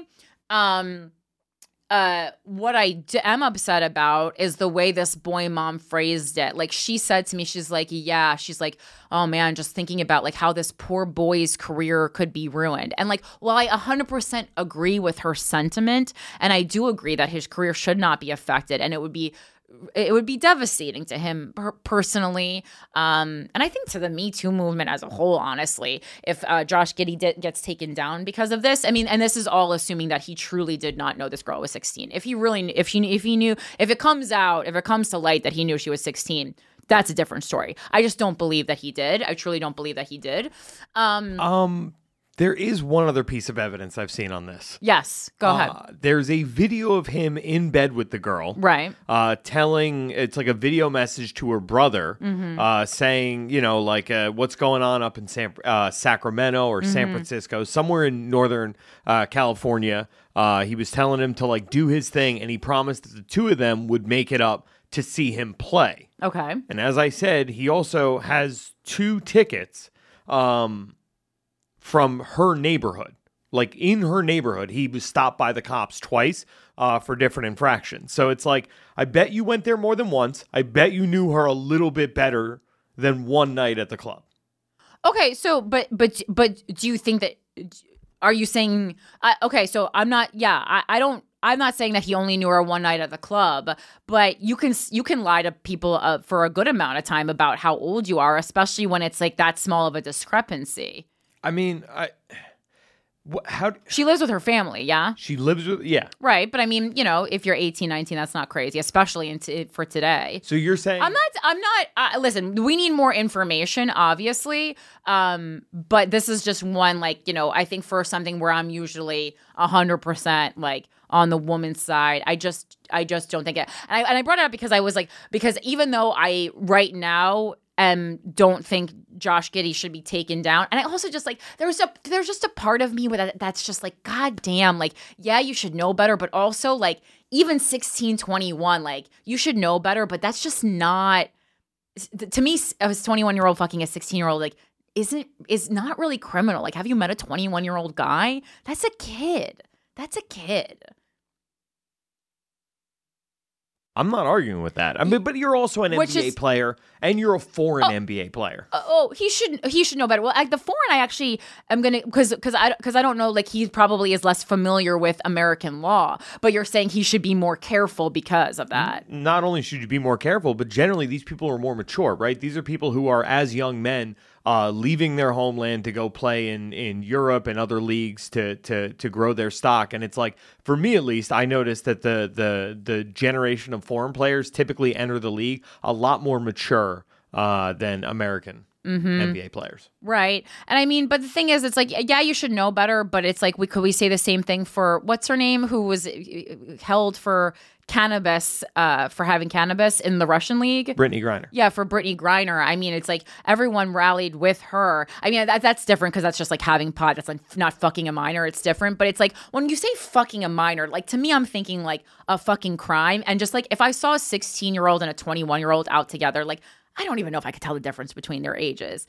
It's like a 16 year also You're you're pretty removed from being 21 though. Like I remember being 21, 22 and being like, "Yeah, dude, I can't I can't keep trying to bang these high school girls. It's officially creepy." No, I, I I agree. No, I mean I don't think highly of him, but it's also like the thing is when, when a 16 year old girls can look like really like old. And, and again i think what's putting me over the edge is just like how excited she was to fuck him and she posted that herself on her own social media right? So it's like i know she's a minor but it's like age, the age of consent in many places is, is 16 and it's like i don't think 21 is really very much more more mature than than 16 i certainly like wasn't that much mature more mature. I mean i was also like pretty mature at 16 but like i mean i started dating a 26 year old literally the week I turned 18. I think that's weirder. Yeah, I agree, but I do think here's the thing. I do think her shouting like that and like the the being so excited is the cha-ching emoji sound effect. You know, like I think Oh, it, it, it's it's that reveals that she is a child. No, like she knows that she just secured the bag. Like I think that's why she was so excited.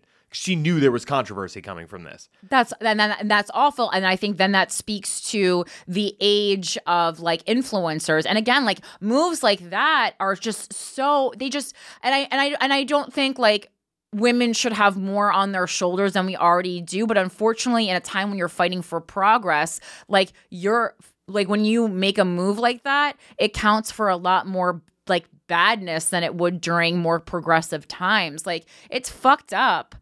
I don't know. And but yeah, so anyway, back to the the the mo- the boy mom in my story, like the language she used like while we both share the same sentiment like that I don't I haven't heard anything that makes me think Josh Giddey should be taken off the court. I could tell she had this fucking boy mom energy on her that a lot of moms have at my store that it's like, oh, my poor sweet baby angel. And I got to tell you, fucking your kids are not baby angels. Your kids steal from my store. They're fucking brats. They don't know about taxes. They throw garbage on the store on the store floor. Lots of them are nice, but they're not the baby angels that you think they are, okay? And um and so she was, you know, she just had that kind of ta- you know, soundbite that we've heard so much in stories where uh, a male celebrity does something wrong uh, and and hurts a, a- a girl or a woman, and the narrative that comes out of it, especially with with specific, specifically up and coming white men, is oh this poor guy's career. Like that, like the language that she used, it just like kind of sent a shiver down my spine. Even though I was like, I do agree with you, but the way you're talking about it, it makes it seem like you really probably have your um you ha- your you give your son a lot of grace that he doesn't necessarily deserve and that upset me. Um okay so this is this and then I do want to look into this article, this third article from Marca, and let's see if it's translated good enough um, or well enough. Uh, Josh Giddey, the benefit of the racist doubt and the controversial age of sexual consent. This because no one else was bringing up the racist doubt, which I think is a big uh, piece of this story, especially in sports Josh Giddey continues to be a talking point in NBA discourse as the allegations that he slept with a 16 year old continue to rage on, with some now believing that media coverage is racially driven instead of morally driven, such as Dez Bryant. The Oklahoma City Thunder shooting guard's life turned chaotic once a photo of himself shirtless and a young blonde girl appeared on Snapchat with the caption, just, just fucked Josh Giddey. It didn't take long for fans to investigate the age of the girl with some establishing she is 16 and others claiming she is as young as 15, although both currently remain unproven as the police and NBA investigate the matter. But ESPN's coverage, particularly that of Malika Andrews, has been accused of being racially biased, with people claiming they aren't going after him as much as black athletes due to his whiteness, such as Bryant, who played for the Dallas Cowboys in the NFL. You went out of your way to crucify Charlotte Hornets guard Brandon Miller on draft day over something he didn't even do, Dez Bryant wrote on X.com, formerly Twitter, addressing Andrews in quotes sourced by The Guardian. Why haven't haven't you said nothing about Josh Giddey? Your parents really raised you wrong. You just a puppet. I don't know how a former or current NBA player could sit there across from you and look at you with some kind of respect. Bryant did later apologize and Andrews did deliver a report, but it didn't stop trolls from mocking her online uh, by producing memes on the topic posed by the ex wide receiver. And then under this is a TikTok video. Because, of course, like if you do something, if you've ever once talked about it, even though it def you know it's definitely something that exists uh, in you know the sphere of topics that we're talking about on social media you are fucked and so they found a tiktok of josh giddey um kind of you know talking about an underage girl. I actually haven't watched this yet. Can we play this tiktok?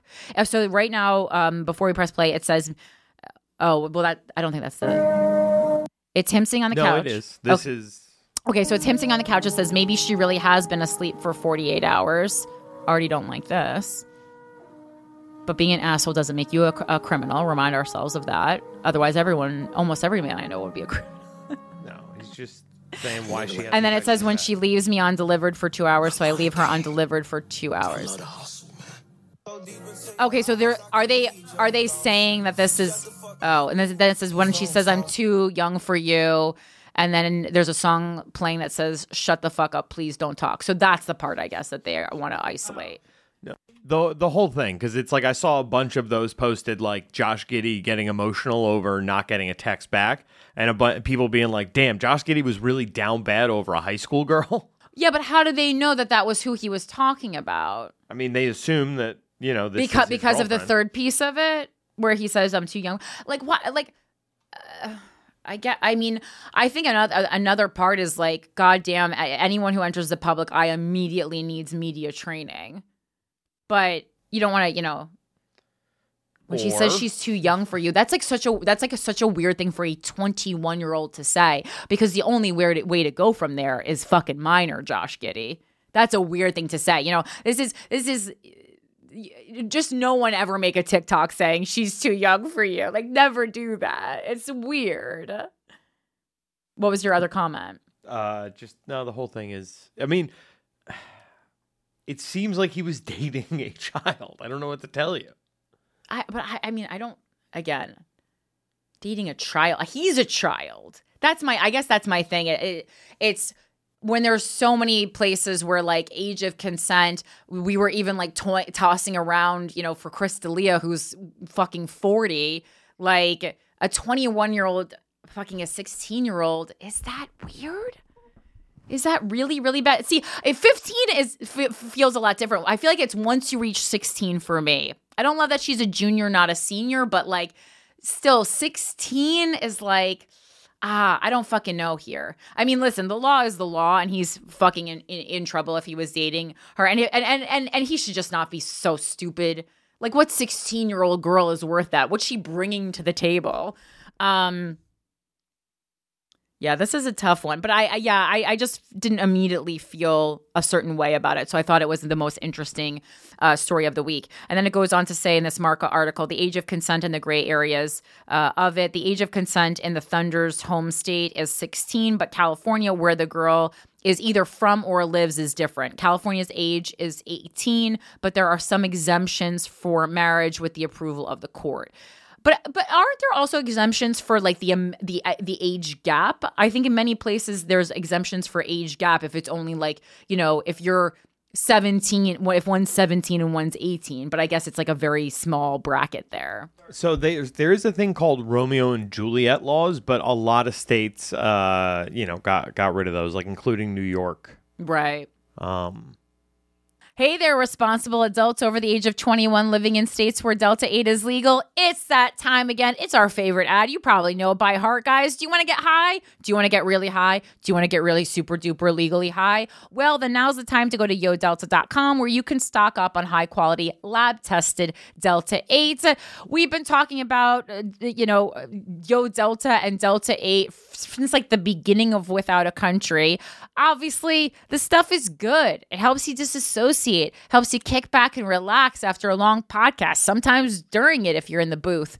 Uh, we love Yo Delta. They have vapes, they have gummies, and it's a great way to support the podcast and also support this association during the holidays. Both are very important for some of you. So if you're over the age of 21 and living in the majority of states where this is legal, you're going to head over to yodelta.com and stock up on Delta 8. Delta 8 is found in hemp and can be legally shipped to various states to get you high. At yodelta.com, you can find a mix of gummies and vapes for all your getting stone needs. And of course, I can let you know Delta 8 works, but also I got to let you know these products should be taken responsibly. So once more, that is yodelta.com, the official Delta 8 sponsor of the Gas Digital Network. And if you use promo code GAS, G A S, you're to get 25% off. Once more, that's promo code GAS for 25% off. Yo Delta, home of the Delta 8 that will get you super high. Now, back to the show. It does range and differ from state to state, nation to nation. Here, it brings us up with there even being clauses such as Romeo and Juliet laws for when both are under 18, which isn't the case with Giddey. Further muddy, muddying the water in this case is the claim that they met in a 21 plus nightclub with her gaining entry via a fake ID. I think that's a big part of the story. So if it was a one night stand, then many will argue he isn't to blame. Sexual assault cases are incredibly sensitive matters, and all of the details have been. Okay, this is just them, whatever. All right, so we'll keep on top of that. But uh, I don't know if you have any more information about that. If you're from California or Oklahoma and you know more about that than we do over here, send us a tip to, uh, without a country podcast at gmail.com. And here's a fun, lighthearted story about George Santos before we get into the hell that is Israel and Palestine. Uh, so this is from the Washington Post. It's an op-ed. I just kind of loved the vibe of it, and you actually don't usually see such uh, flowery, flowery language in uh, leftist news sources. It's you usually see flowery language like is used in the uh, title and uh, body of this article more in right wing news sources. So I was just kind of proud of the left for making something a little bit funky and fun, right? Again, this is from the Washington Post. It's an op ed by uh, Monica Hess or Hesse, I'm not sure. It says George Santos appears to be running for America's sassy gay friend. The disgraced former congressman is now on Cameo, where he's selling inspirational pep talks. In the early days of YouTube, we're talking 13 or 14 years ago, there was a series of popular videos called Sassy Gay Friend, which was built on the premise that history's women could have saved themselves a lot of heartache if only they'd been accompanied, by a man wearing a spangled pink scarf. What are you doing? The sassy gay friend demanded of Juliet as she was about to poison herself for Romeo. What, what, what are you doing? In another segment, he snarked with Eve over God's declared punishment of painful childbirth. He made vaginas too small and he's looking for a scapegoat. In 2023, the idea that a man should happily volunteer as an unpaid emotional support homosexual for straight women is a tad dated. Well, it's uh, maybe uh, you know making the uh, gender gap a little bit even for all the unpaid emotional labor that straight women do for uh, straight men, but okay. But for anyone who still feels their lives would improve with occasional injections of sassy gay friend, there is now one man who seems happy to offer up his services for a fee, and that man is disgraced former Congressman George Santos. So obviously, we have to order ourselves a George Santos cameo for Without a Country. Santos, in case you've been missing the circus, is facing a bunch of federal charges. He has pleaded not guilty and more recently was the subject of a scathing report from the House Ethics Committee full of allegations, both grave and hilarious. He has called it a disgusting politicized smear.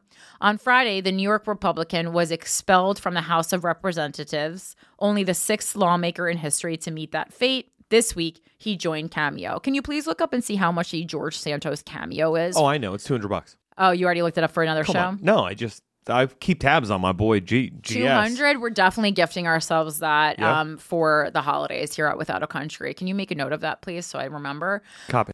megan how are you darling santos drawled into the camera in one personalized video that soon appeared online i hear that life mu- might be a little rocky right now.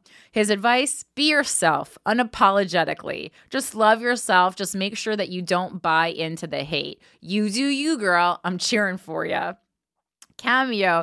This also reminds me of like the cheerleaders from Cheer on Netflix, how they just started doing cameos and then the one guy ends up being like a pedophile. Cameo, FYI, is a service that allows the public to purchase video, video purchase video greetings, well wishes, and pep talks from celebrities, filling out a few prompts for greater personalization. I was on there, and I actually just looked at my Cameo the other day because I was like, oh, maybe I should get on here again. People ask for them from now now and again, and I am like, when I look at the amount of fucking work I made, I did on Cameo to make a couple thousand dollars, it was insane. It was insane. Cameo, unless you're like, I don't know, unless you're charging like one or two thousand dollars per video, it's just not worth it. I would rather just like take like or just send you a video for free than fucking be on Cameo. Like it's insane. And most people will. I mean, like not if you DM us, but like most people, if you just like run into someone on the street that you like, a comedian that you like, they'll take a picture, they'll do a video, they'll make a funny voicemail for you. Like we're all open to this. Um, what is something special about the recipient you want Nicole Snooki Polizzi to know? Like they're giving examples of the prompts. There are some dignified thespians on the site, but in general, the selection gives off an overmortgaged, real housewifey vibe. D-listers more than willing to wish your friend a happy Hanukkah, guilty, if it will pay for more, uh, one more month of Equinox. Santos initially marked his cameos at $75 a piece. That's a steal, a price that increased to $200 by the end of the day. I mean, yeah, that guy doesn't even know how worthy he is. I just checked. Mm-hmm. He's down to 20 bucks. what? I'm on his cameo page right now. It's down to 20. Is he okay? Can we get him on? Can we actually fuck a cameo? Can we just get George Santos on the show? most likely, yeah. I will I'll pay him too. Offer him 500 bucks. All right, I'll reach out. Starting starting thing. Well, I, I- that feels fucked up though cuz I feel like I didn't pay people who actually deserve the money. Yeah, J- nobody deserves the money more than George Santos. Let's pump the brakes right now. Wait, why why are you saying that? This guy's an American hero. Okay. I genuinely love everything he's done. Okay. He's an, he's interesting. I want to get George Santos on. Make a financial offer. This guy, because I because I I only want to do that because it seems like he's he's actually desperate for funds right now, and so I want to make an offer. Maybe actually start lower. Start start start at three hundred.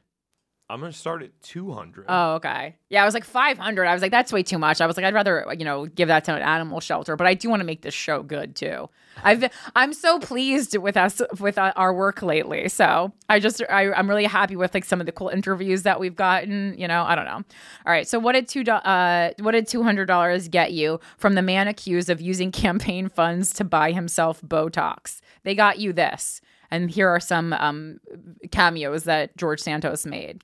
Hi, Katie, he said in a shaky handheld video uploaded Monday wearing his trademark white collared shirt and dark sweater combination. Botox keeps you young. fillers keeps you plump. Look, don't let the haters get to you. Haters are going to hate. And if you have haters, that means you're doing something right, girl. So just keep going. You're a Harvard Law School girl. Ignoring haters was a common theme in the cameos that recipients chose to repost on social media throughout Monday and Tuesday, as was staying strong, as was being yourself, which is frankly a little rich coming from a man who apparently made false statements about working at Goldman Sachs and about whether his mother escaped the South Tower on 9 11 and about whether he played volleyball at a Baruch college. But that's who he is. He's a guy who lies, he's a serial liar you know? So that's who he is. So he is being himself. Hey, James and Sophia, congratulations on your engagement, he enthused to one couple who I am assuming purchased a Santos message not out of genuine admiration, but out of a sense that such a greeting is basically an NFT commemorating the current death spiral of American governance. Hey, girl, he began another. Hey, fantasy football league dorks. Hey, you beautiful bastards. Enjoy life, live life, laugh. Nobody is going to argue that Santos is offering up particularly transformative advice. You might, however, argue that serving up sassy platitudes on a third tier media platform, this woman has has a problem with Cameo, is at least less harmful than acting as the official mouthpiece for the 771,000 residents of Queens and Long Island that Santos was representing until less than a week ago. While still a member of Congress, Santos appeared to try out sassy gay friend on a few occasions, but the timing was never quite right. In the middle of a consequential vote for House Speaker, he posted photos of two similarly dressed female lawmakers on Twitter demanding who wore it best. But the thing is this this is a kind of circus that government has turned into a bit, right? Like yeah, it is silly, but like you know, AOC who is taken a lot more seriously post things of this nature from time to time. And there's a part of me that says politicians should kind of only always be serious. But then the other part of me is saying, well, we've kind of uh, proven as the American people that we don't really care when our politicians are serious. We like it more when they're yucking it up with Jimmy Fallon or roasting people during the political debates. And that's who we're going to vote for. And it is a democracy. So I guess we have the power to make that decision for ourselves. And we have decided that we want a circus, right? So we decided we want a circus. We elected a president that reinforced that sentiment that we love a circus. Uh, we we constantly quote uh, tweets and Instagram posts in real news sources like the New York Times and the Washington Post. So how can we then go back and make fun of that culture when it's the culture that we have created and supported with our fucking votes, guys. So for eh, for that, I don't even blame it. And then there's a part of me that's like, you know, I mean, politicians are fucking people. Everyone loves a who wore it best. I mean, I don't love it because I actually think it's um it pits women against each other most times, but you know, these general general parts of being human you know, and being consumers of celebrity. Like uh, politicians are allowed to engage in that. Um, maybe Santos is the only one who told it like it is. My man came out and said, you sound like a fucking Trump supporter now. No, I sound like somebody who's paying attention. He came out and said, Of course, I'm a liar. I'm a politician. That's the job. If you knew the lies Joe Biden told, you wouldn't be able to sleep at night. And he's right. No, okay, I I I I, I agree. I mean, I think I, as we've talked about on this show many times before, I think to get to these high level of politics, they've had to da- everyone's had to do some dastardly deeds for sure. Um, you know, I don't know. Okay. Uh, let's see. Who wore it best? Disclaimer I'm a big fan of this look. Bright, vibrant hues and shoulder pads are power moves. One of the targeted women uh, responded simply, dot, dot, dot. Anyway, but what is particularly interesting about Santos's sassy foray into Cameo is the way that it seems to try to recast his messy foray into Congress. The political swindler is a known archetype. Uh, so is the saucy friend who don't give a fuck. The first archetype is detestable. The second is beloved. On Cameo, Santos seems to be saying that we got him all wrong. We thought he was an evil political swindler, but really he's bitchy and fun. The kind of guy who's sure uh, might misappropriate campaign funds to pay for his own expensive dinners. They, I'm sure they fucking all do that. He just didn't do a good job hiding it.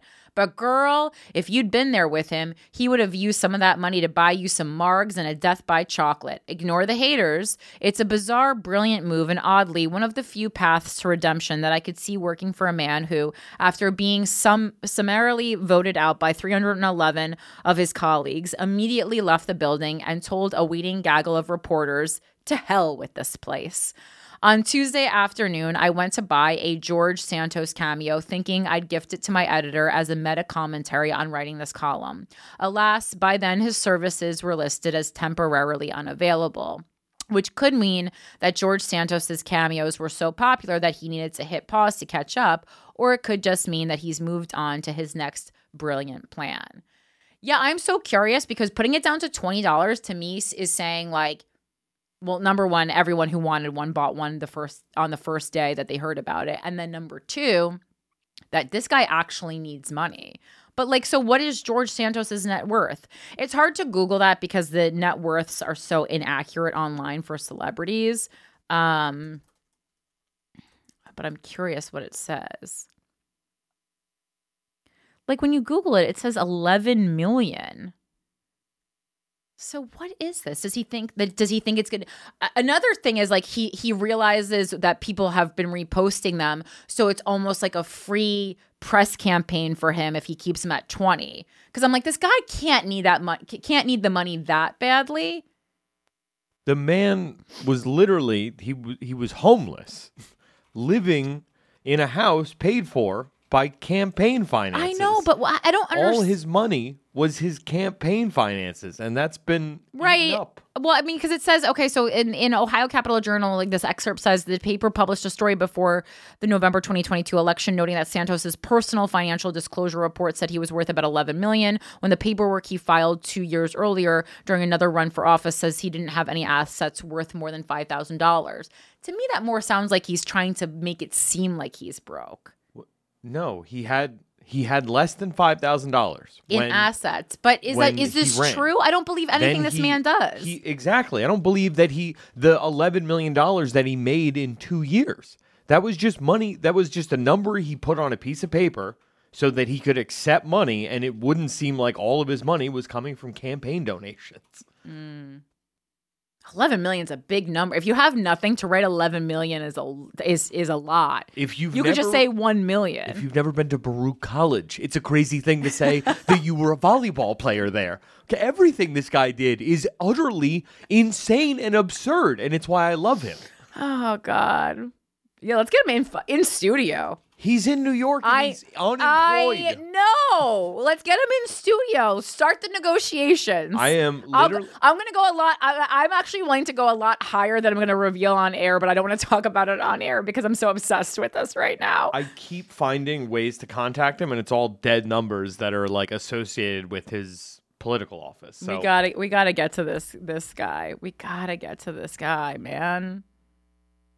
The spirit of liberty is rising, filth. That was loud in my ear. I hurt my own ears with that. Um, okay, let's see. Um, all right, now we have to move on to what I was trying to. I mean, I'm not trying to avoid it. I'm going to talk about it, but here we go. Israel, Palestine. Buckle up, everybody. All right. And I have a smattering of articles from before everyone gets mad. Oh, she's covering too much Israel. Oh, she's covering too much Palestine. Everyone relax.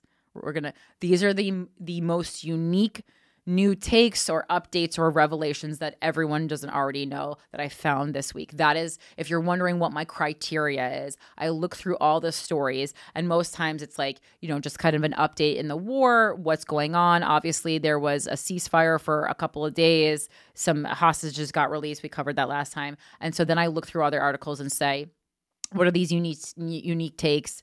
I went to Al Jazeera, I went to freepress.org, I went to Breitbart, Fox News, and New York Times. Okay. So I really went around the places.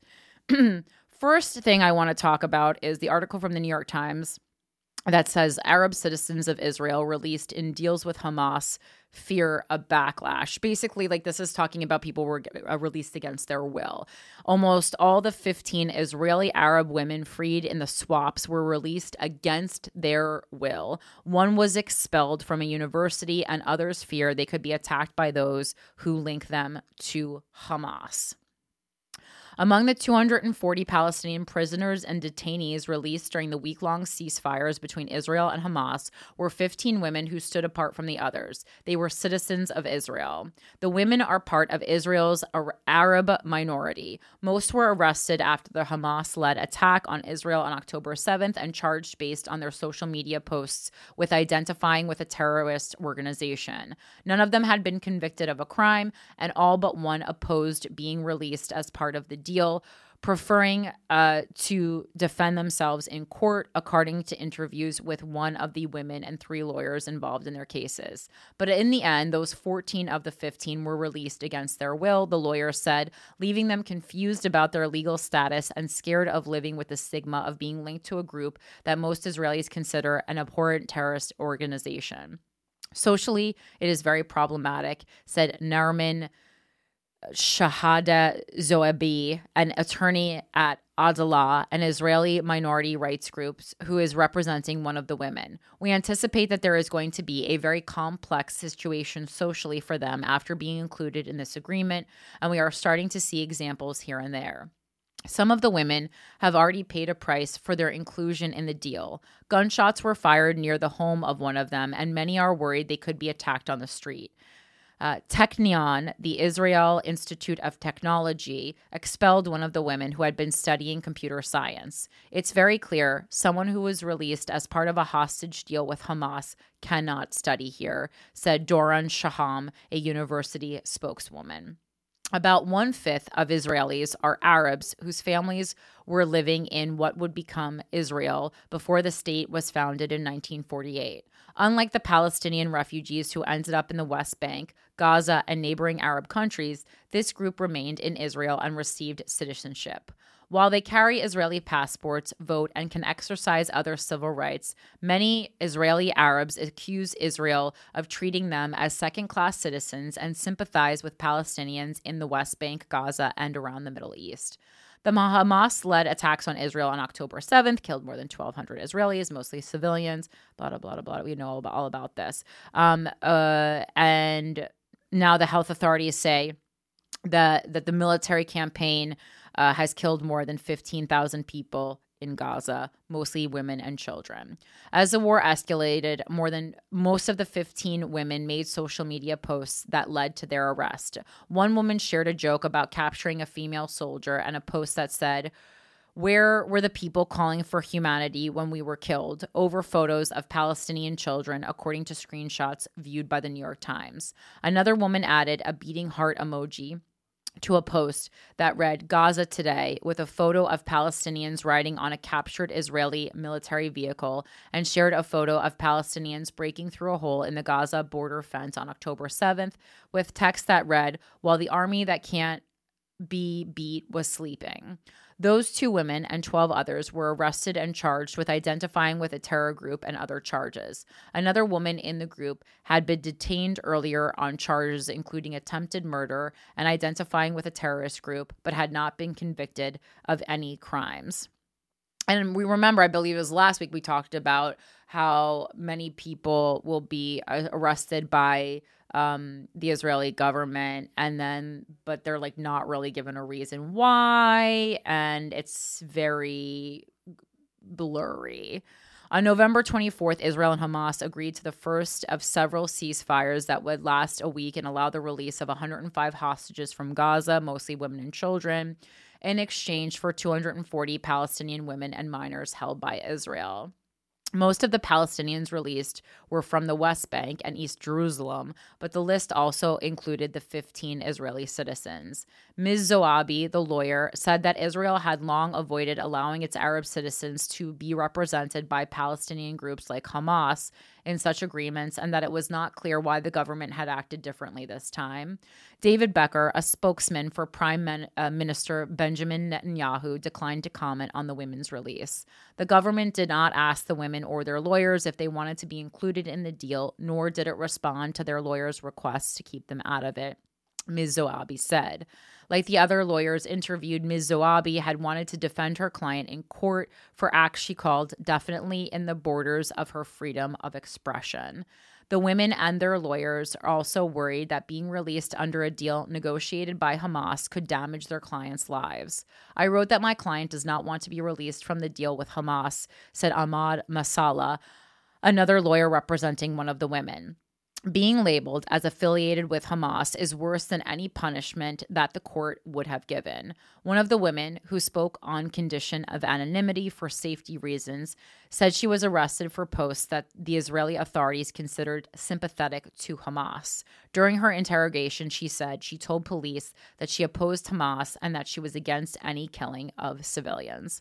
A few weeks later, she said she was released and only learned that she had been included in a deal brokered by Hamas after she reached home. She was horrified, she said. I kept thinking, how can I convince people that I'm not supporting Hamas after being part of this deal? She said. All right. So that was the first most interesting thing that I read about this. Um, I think just like the notion of being, uh, you know, we always think like release good, not release bad.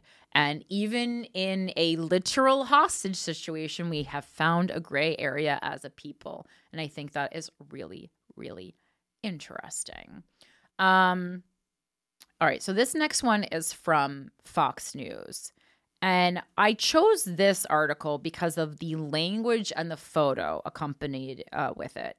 Um, it says, wait, I gotta take a drink. Mm. This one says Israel releases image of eliminated Hamas figures enjoying meal.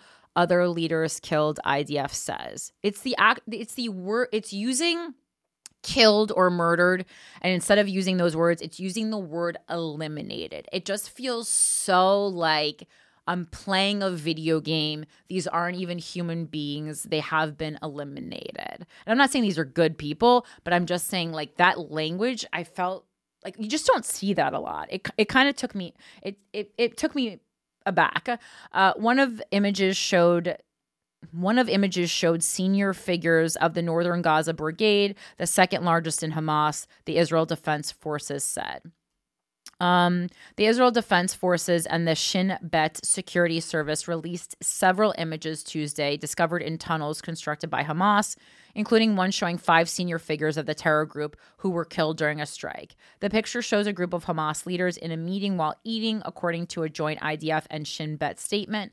The five led the Northern Gaza Brigade, the second largest in Hamas. With assistance from the IDF Intelligence Directorate and the ISA, IDF soldiers eliminated the brigade's commander, Ahmed Al Ghandour, the deputy brigade commander, while Rajab and other senior operatives, including the commander of the brigade's support battalion, the head of the technical and operational support department, and the observation officer for the northern Gaza Strip, the statement said.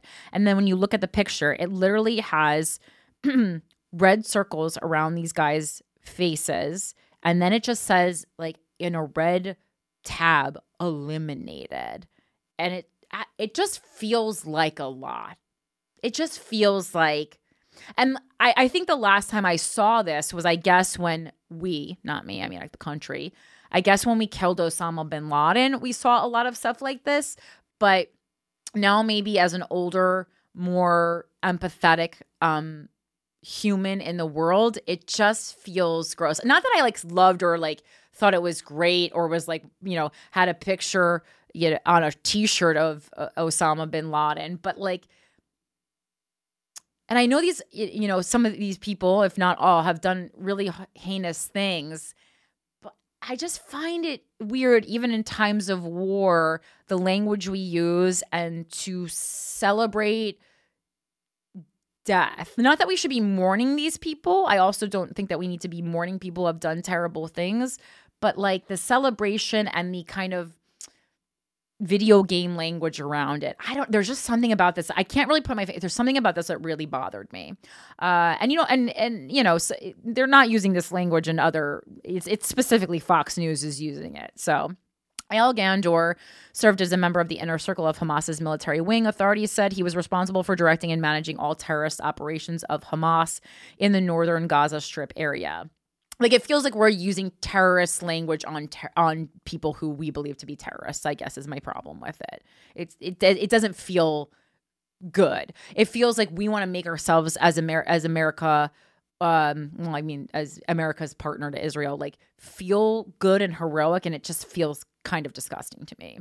The five figures were killed during a strike on a tunnel in which they were purportedly hiding the idf said. The tunnel was reportedly under civilian homes and close to an indonesian hospital.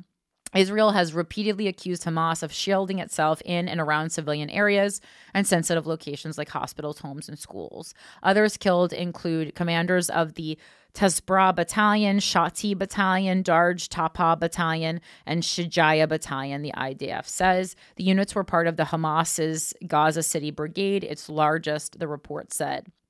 In Shati Battalion sector, the IDF took control of its central strongholds. The, that battalion is responsible for the central headquarters of Hamas, including the Hamas headquarters at the Shifa hospital. In addition, the heads of its anti tank, air formation, and naval formation were eliminated, the IDF said.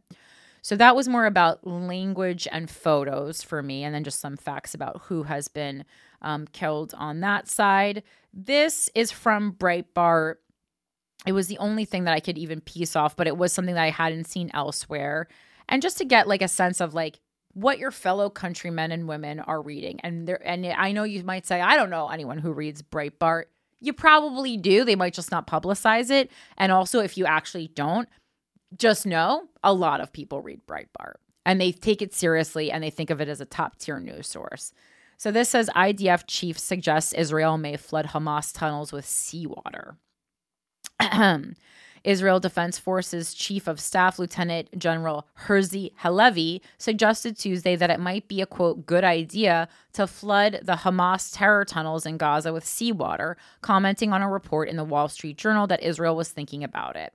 The journal report stated quote israel has assembled a system of large pumps it could use to flood hamas's vast network of tunnels under the gaza strip with seawater a tactic that could destroy the tunnels and drive the fighters from their underground refuge, but also threaten Gaza's water supply, U.S. officials said. It was not clear whether the report was credible, given that the journal had been inaccurate in its report that Israel and Hamas had agreed to pause fighting for an eighth day. Hamas broke the truce shortly thereafter. But Halevi appeared to give credence to the report, as the Times of Israel noted Tuesday. Israel Defense Forces Chief of Staff, Lieutenant General Herzi Halevi, appeared to confirm on Tuesday a report that Israel aims to flood Hamas's tunnel network in the Gaza Strip, calling it a good idea. We have various ways to deal with the tunnels. I won't talk about specifics, but they include explosives to destroy and other means to prevent Hamas operatives from using the tunnels to harm our soldiers, he said. Therefore, any means which gives which give us an advantage over the enemy that uses the tunnels deprives it of this asset is a means that we are evaluating using. This is a good idea, but I won't comment on its specifics. Halevi's uh, added. It seems like you shouldn't even, if you have an idea like this, it seems like you shouldn't be talking about it at all. No, like because you don't want to give the the quote enemy time to prepare. Flooding the tunnels could create other problems. It could harm some of the Israeli hostages who may be imprisoned in the tunnels. It could also further undermine the structural integrity of Gaza's buildings already damaged by bombing. So that's that. I love that they just like, they're like, yeah, we think someone might have tossed this idea out. So let's read a whole article on it. That's kind of the Breitbart way. I like it. It's laid back, you know? We don't need we don't need full stories that have been credited to something that are imp- important to know. We'll just like flip something out into the universe that I haven't heard before. All right, so this is from Al Jazeera. Got to update these cookie preferences. God, all these cookies, and they're not my kind that I like. All right. U.S. announces visa bans after warning Israel on West Bank settler violence. U.S. has called on Israel to act against violent settler groups in the occupied West Bank. The U.S. Department of State has said it will impose visa restrictions on Israeli settlers involved in undermining peace, security, or stability in the occupied West Bank. Secretary of State Antony Blinken announced the move on Tuesday, one day after the State Department said that Israel has not taken sufficient steps to address settler attacks that have driven, driven many Palestinians off their land. Today, the State Department is implementing a new visa restriction policy targeting individuals believed to have been involved in undermining peace, security, or stability in the West Bank, including through committing acts of violence or taking other actions that unduly restrict civilians' access to essential services and basic necessities, Blinken said. President Joe Biden and other senior U.S. officials have warned repeatedly that Israel must act to stop violence by Israeli settlers against Palestinians in the West Bank, which has increased since the October 7th Hamas attack on Israel. We have underscored to the Israeli government the need to do more to hold accountable extremist settlers who have committed violent acts against Palestinians in the West Bank, Blinken said. Okay, so we like this. We like this. We like this energy. Blinken did not announce individual visa bans, but department spokesman Matthew Miller said the bans would be implemented starting Tuesday and would cover dozens of settlers and their families, with more to come. He did not give a number and didn't identify any of those targeted due to confidentiality reasons. Israeli settler violence has long targeted Palestinian communities in the West Bank and the attacks have surged over the last year as Israel's far right government, which itself includes ultra nationalist settlers, signals support.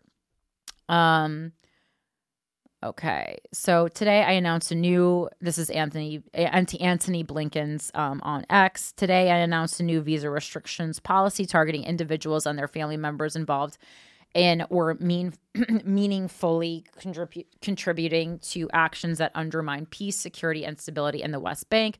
Violence against civilians will have consequences.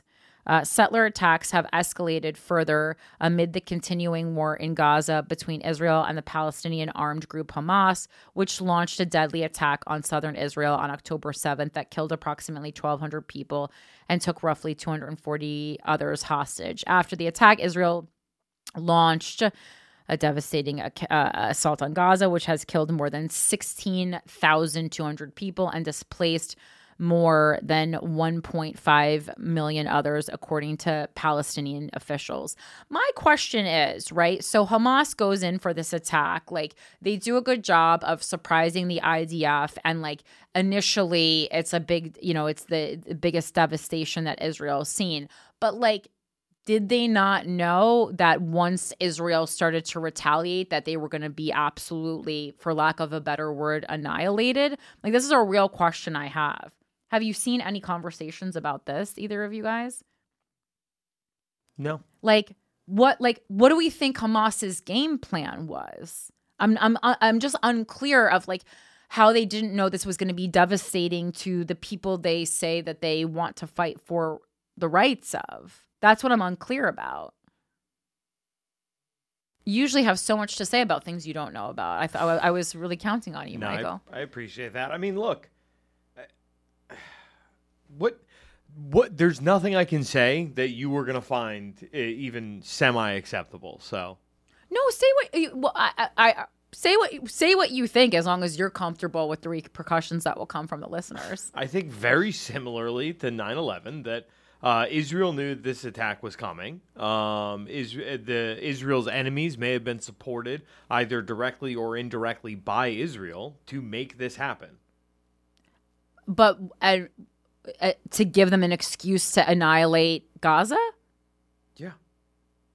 Okay, and so okay, so they knew it was coming, and so you're saying they they purposely didn't prepare for it so they could get a little boo boo, which would then, you know, I'm sorry to call 1,200 people's deaths boo boos, but like in the terms of war, to get to get a to get like a a, a small boo boo and then go in and and kill like fucking half the people in Gaza. I mean, you're displacing 1.5 million, 16,200 dead. Sure, right, and but the thing is, so but how? I mean, you got a rock So- through your window and but- leveled the neighborhood. But but are, okay, but are you saying like yes, I agree. But are you so, so are you saying like that Hamas is in cahoots with Israel because Hamas can't it can't be they're not stupid. okay. Oh, I mean, You think they're just stupid? Look, I mean, I don't Bibi think himself. no one, no one can be that stupid. I, I yeah, I just don't understand. Like, so okay, so I can I, I can believe that Israel knew it was coming, but I don't.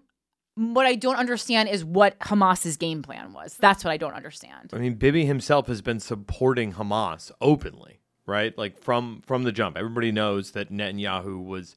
Be it, we covered it on this show, right? Mhm. Like he's he's he's openly been supporting them because nobody wants to deal with a terrorist. Would I be surprised if this was like a Palpatine situation where you create your own enemy to Mm. get you know to to long game further your goals? Interesting. Like I don't know, would it be would it be absolutely insane to you if this splinter group that popped up that was somehow well funded and able to get their message out and able to get people rallied up and on their side was a plant by a, a people in power? I mean, it's literally the United States playbook for 50 years. No, no, of course not. And I, and I mean, like the, the bottom line is like it just it just doesn't make sense because anyone who knows a teensy weensy bit about the IDF knows that okay, like even if you are able to surprise attack in the way that Hamas did, there's no fucking way they thought they were going to win the what what they knew was going to the retaliation was going to be. There's no way. No one could be that dumb. Unless the move unless the actual goal was to you know to to have learned the lessons of of Afghanistan right to see the the the greater world joining on these these Middle Eastern country sides when they are attacked by an empire for them to be like okay look we're going to pull off this attack we are going to get absolutely bombarded Mhm. for you know 3 months but Hamas doesn't care about the the lives of Palestinian citizens to begin with. Like they're you know uh, easily sacrificable pawns, and look at you know the tide turning in favor of Palestine, and you know by default Hamas. I'm just actually concerned that like it's going to be like truly like half the Palestinian population in Gaza is going to be dead by the end of this. Most likely, Like and I yeah, cuz I mean this you know, this number just is keeps going it's so it's so astronomical.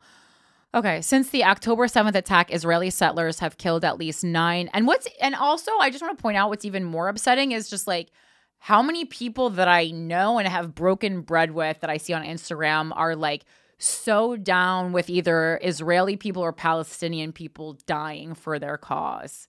Like I am not I am just not for the death of any of these I I I don't I'm like really stunned. Do you see a lot of that on your timeline?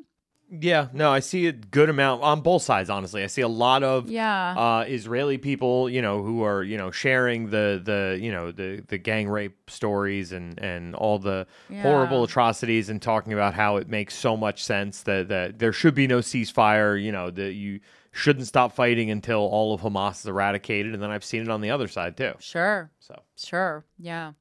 I just had I, I kind of like yeah, I just like have that's like the problem. I you know, I, I I wouldn't stop I'm not, you know, I as is the premise of the show, I, I would I'm not you wouldn't stop being friends with anyone because they were pro uh, Israel or because they were pro Palestine. But yeah, the the kind of um this like this like animal that's come out in people where they're just like yeah die like kill kill the enemy um and especially surprising in like some women i know has been hard hard, to digest really hard to stomach since the october 7th attack israeli settlers have killed at least nine palestinians um uh, in the West Bank, three times as many as in all of 2022, and attacks on Palestinian villages and farmers have become commonplace. While Palestinian attacks on Israeli settlers and soldiers in the West Bank typically meet harsh uh, reprisals by Israeli forces, accountability for attacks by Israeli settlers on Palestinians, which often take place under the gaze of Israeli soldiers, is exceedingly rare. Palestinians have described settler violence as one part of a larger Israeli effort to force them from their land. In 2018, Israel passed a controversial bill known as the Nation State Law that, among other things, called Jewish settlement eff- efforts a national value that the state would encourage and promote. Wait, so I'm I read read this article right. It's it's that the U.S. is saying we're taking your visa away if you're a Israeli settler killing a Palestinian. Correct? It went back and forth so many times. I'm like, I want to make sure I'm like reading this correctly because that's how I took it, and I thought that was good news, and I was surprised that America was doing such a thing. Just want to make sure I read the article right. I let me let me reread that. Because that seems what the summary at the end is, and that's how I, I certainly took it. But then there was a couple sentences here that made me that made me question if I was fucking reading this wrong. Which listen, it's important. Sometimes we've all we've all done it over the Oh. we've all read an article wrong. So this is saying that it, it's it would be um like promoted if they uh if like it's a good thing for them to be um uh to be forcing Palestinians from their land. It's a good thing. Like the Israeli government said that it's it is like it's it's crucial for the growth of uh of Israel. So like state sanctioned, we're on board with um with that act now. Wait, no, no, no. But okay, so the, this What? this whole article, U.S. announces visa bans after warning Israel uh, on West Bank settler violence. But so they're but they're it's so we're taking away visas from people. The U.S. Department of State will impose visa restri- restrictions on Israel. Yeah, I, I read it right on Israeli settlers involved in undermining peace. I, I read it right. Israeli settlers, though. It, it- yeah, Israeli settlers. Yeah, I read this right. Okay, yeah, it's it's it, I, they're they're doing visa restrictions on Israelis who are fucking with Palestinians. Yeah. Yeah, But- that's right. And I, I, 'cause- you know? I had to reread it several times. Number one, because it went back and forth. But I'm like, it's in Al Jazeera, and also, which gives me a little context about what it's about. And also, it's just uh, act- honestly so surprising to me that the U.S. is doing anything to protect Palestinians. I think is why I'm, I'm like co- was confused about my reading comprehension for a second. But yeah, no, I did take this in properly. Okay. Right. It's just the bottom of the article. That's what I got tripped on because the bottom of the article was saying that as of 2018, Israel was officially promoting.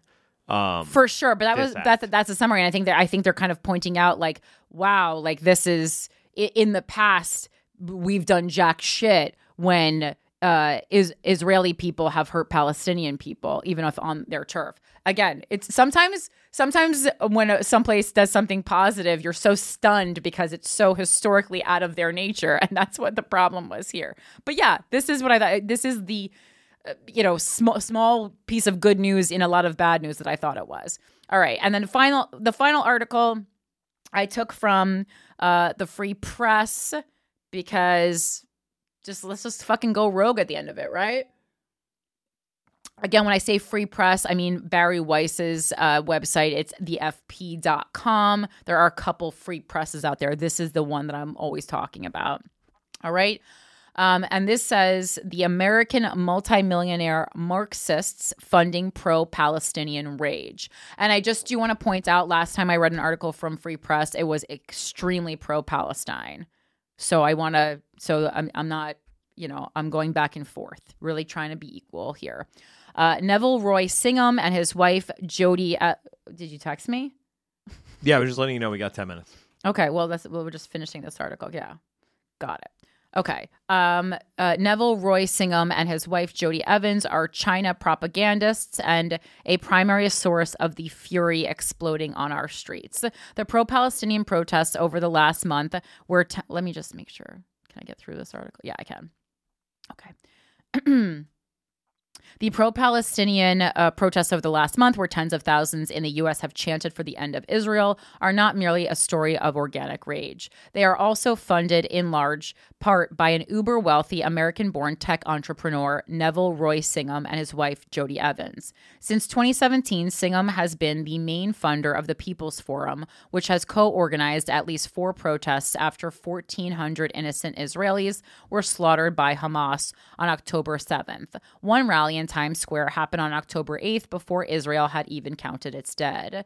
Based in Midtown Manhattan, the People's Forum calls itself a movement incubator for working class and marginalized communities to build unity across historic lines of division at home and abroad. But a review of public disclosure forums show that multimillionaire Singham and his wife Evans have donated over $20.4 million to the People's Forum from 2017 to 2022 through a series of shell organizations and donor advisory groups, accounting for nearly all of the group's fundings. Singham's wealth stems from ThoughtWorks, a software consulting company that he launched in 1993 in Chicago and sold in August 2017 to private equity firm Apax Partners for $785 million.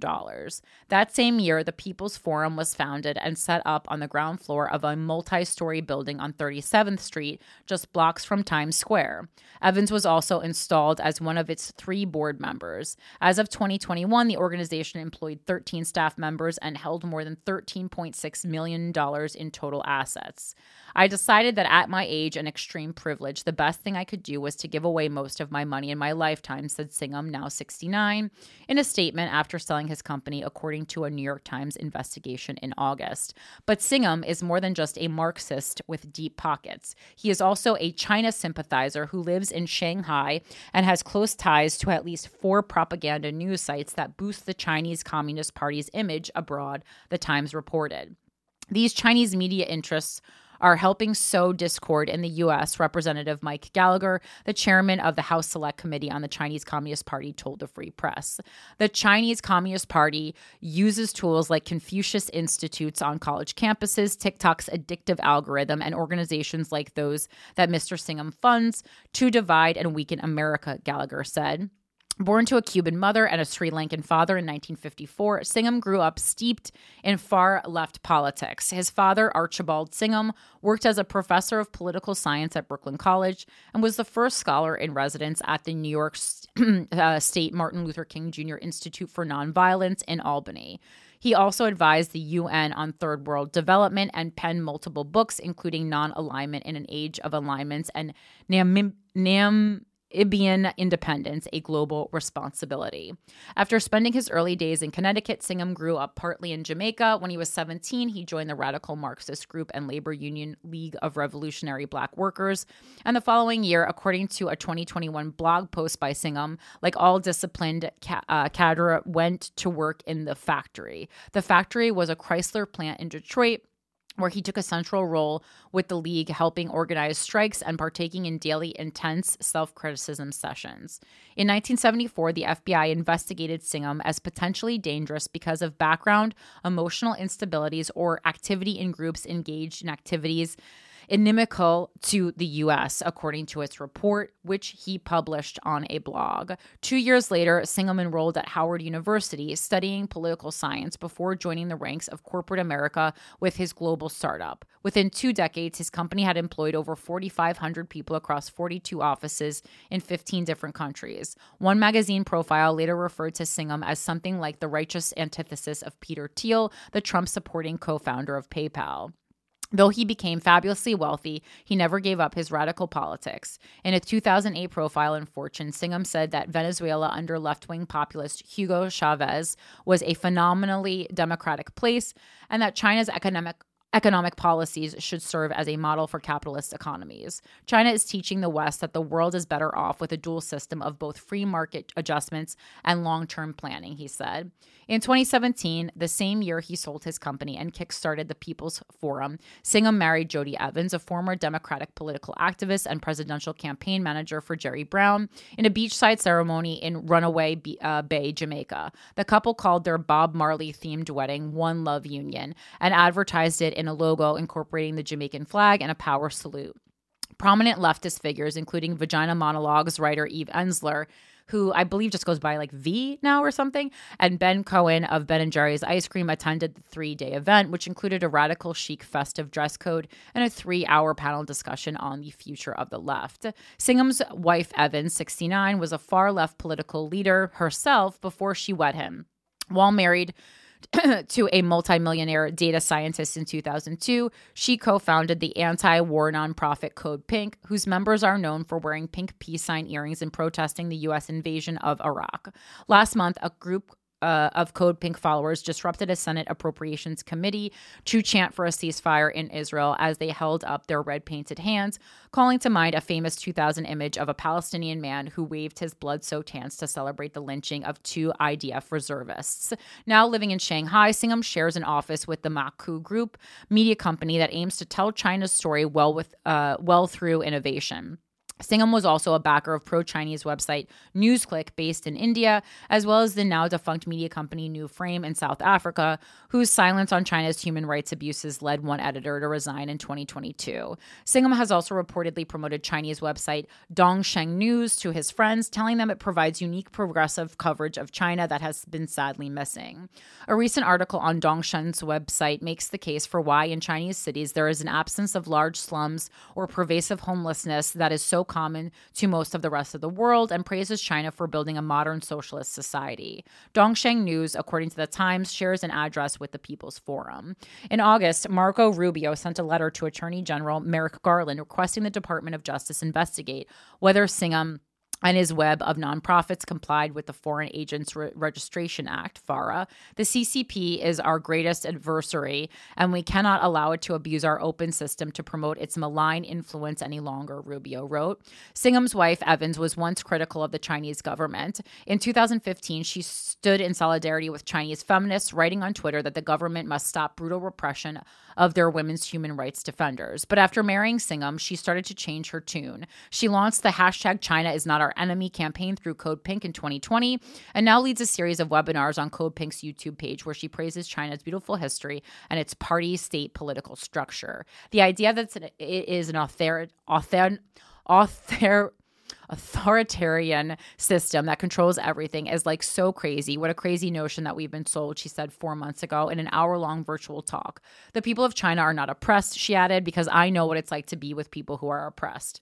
Despite her, despite her staunch support of the Muslim residents in Gaza, Evans justifies the oppression of Uyghur Muslims in China, where more than a million have been forcibly detained in re-education camps, leading to reports of beating and systemic rape. In her YouTube talk, Evans argued that China's treatment of Uyghurs was not as bad as the U.S. treatment of prisoners at Guantanamo Bay. At least China, she said, was not torturing and keeping people in jail for 16 years with no due process. Neither Singham nor Evans replied to multiple requests for, from the Free Press press for comment on this piece.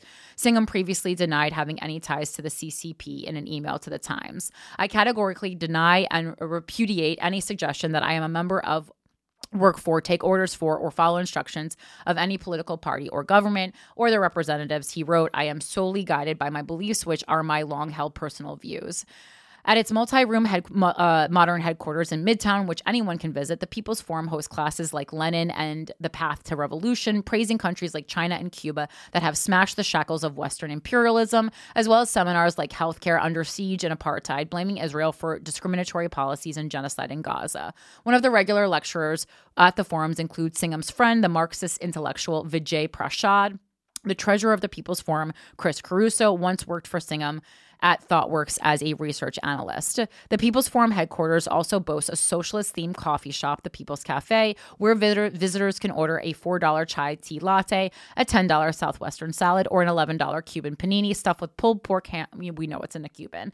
Its bookshop 1804 Books, named after the year Haiti overthrew its French rulers, is stocked with hundreds of titles celebrating communist heroes from Karl Marx to, che-, Guevara. According to tax filings from 2018 to 2021, the forum spent over $12 million in leasehold improvements to their office space. Reviewing publicly available documents, the Free Press traced the money from Singham to the People's Forum via a fund run by Goldman Sachs, which operates a philanthropy arm that enables wealthy clients to give large donations to nonprofit causes. The fund, which operates separately from the bank, also serves to help donors conceal their identities. A spokesperson for Goldman Sachs said the fund offers clients a way to engage in charitable giving. The fund follows Internal Revenue Service guidelines for disclosing the organizations that receive charitable funds in a given year and also follows IRS guidelines for disclosing the names of donors of charitable funds, the spokesperson wrote in an email.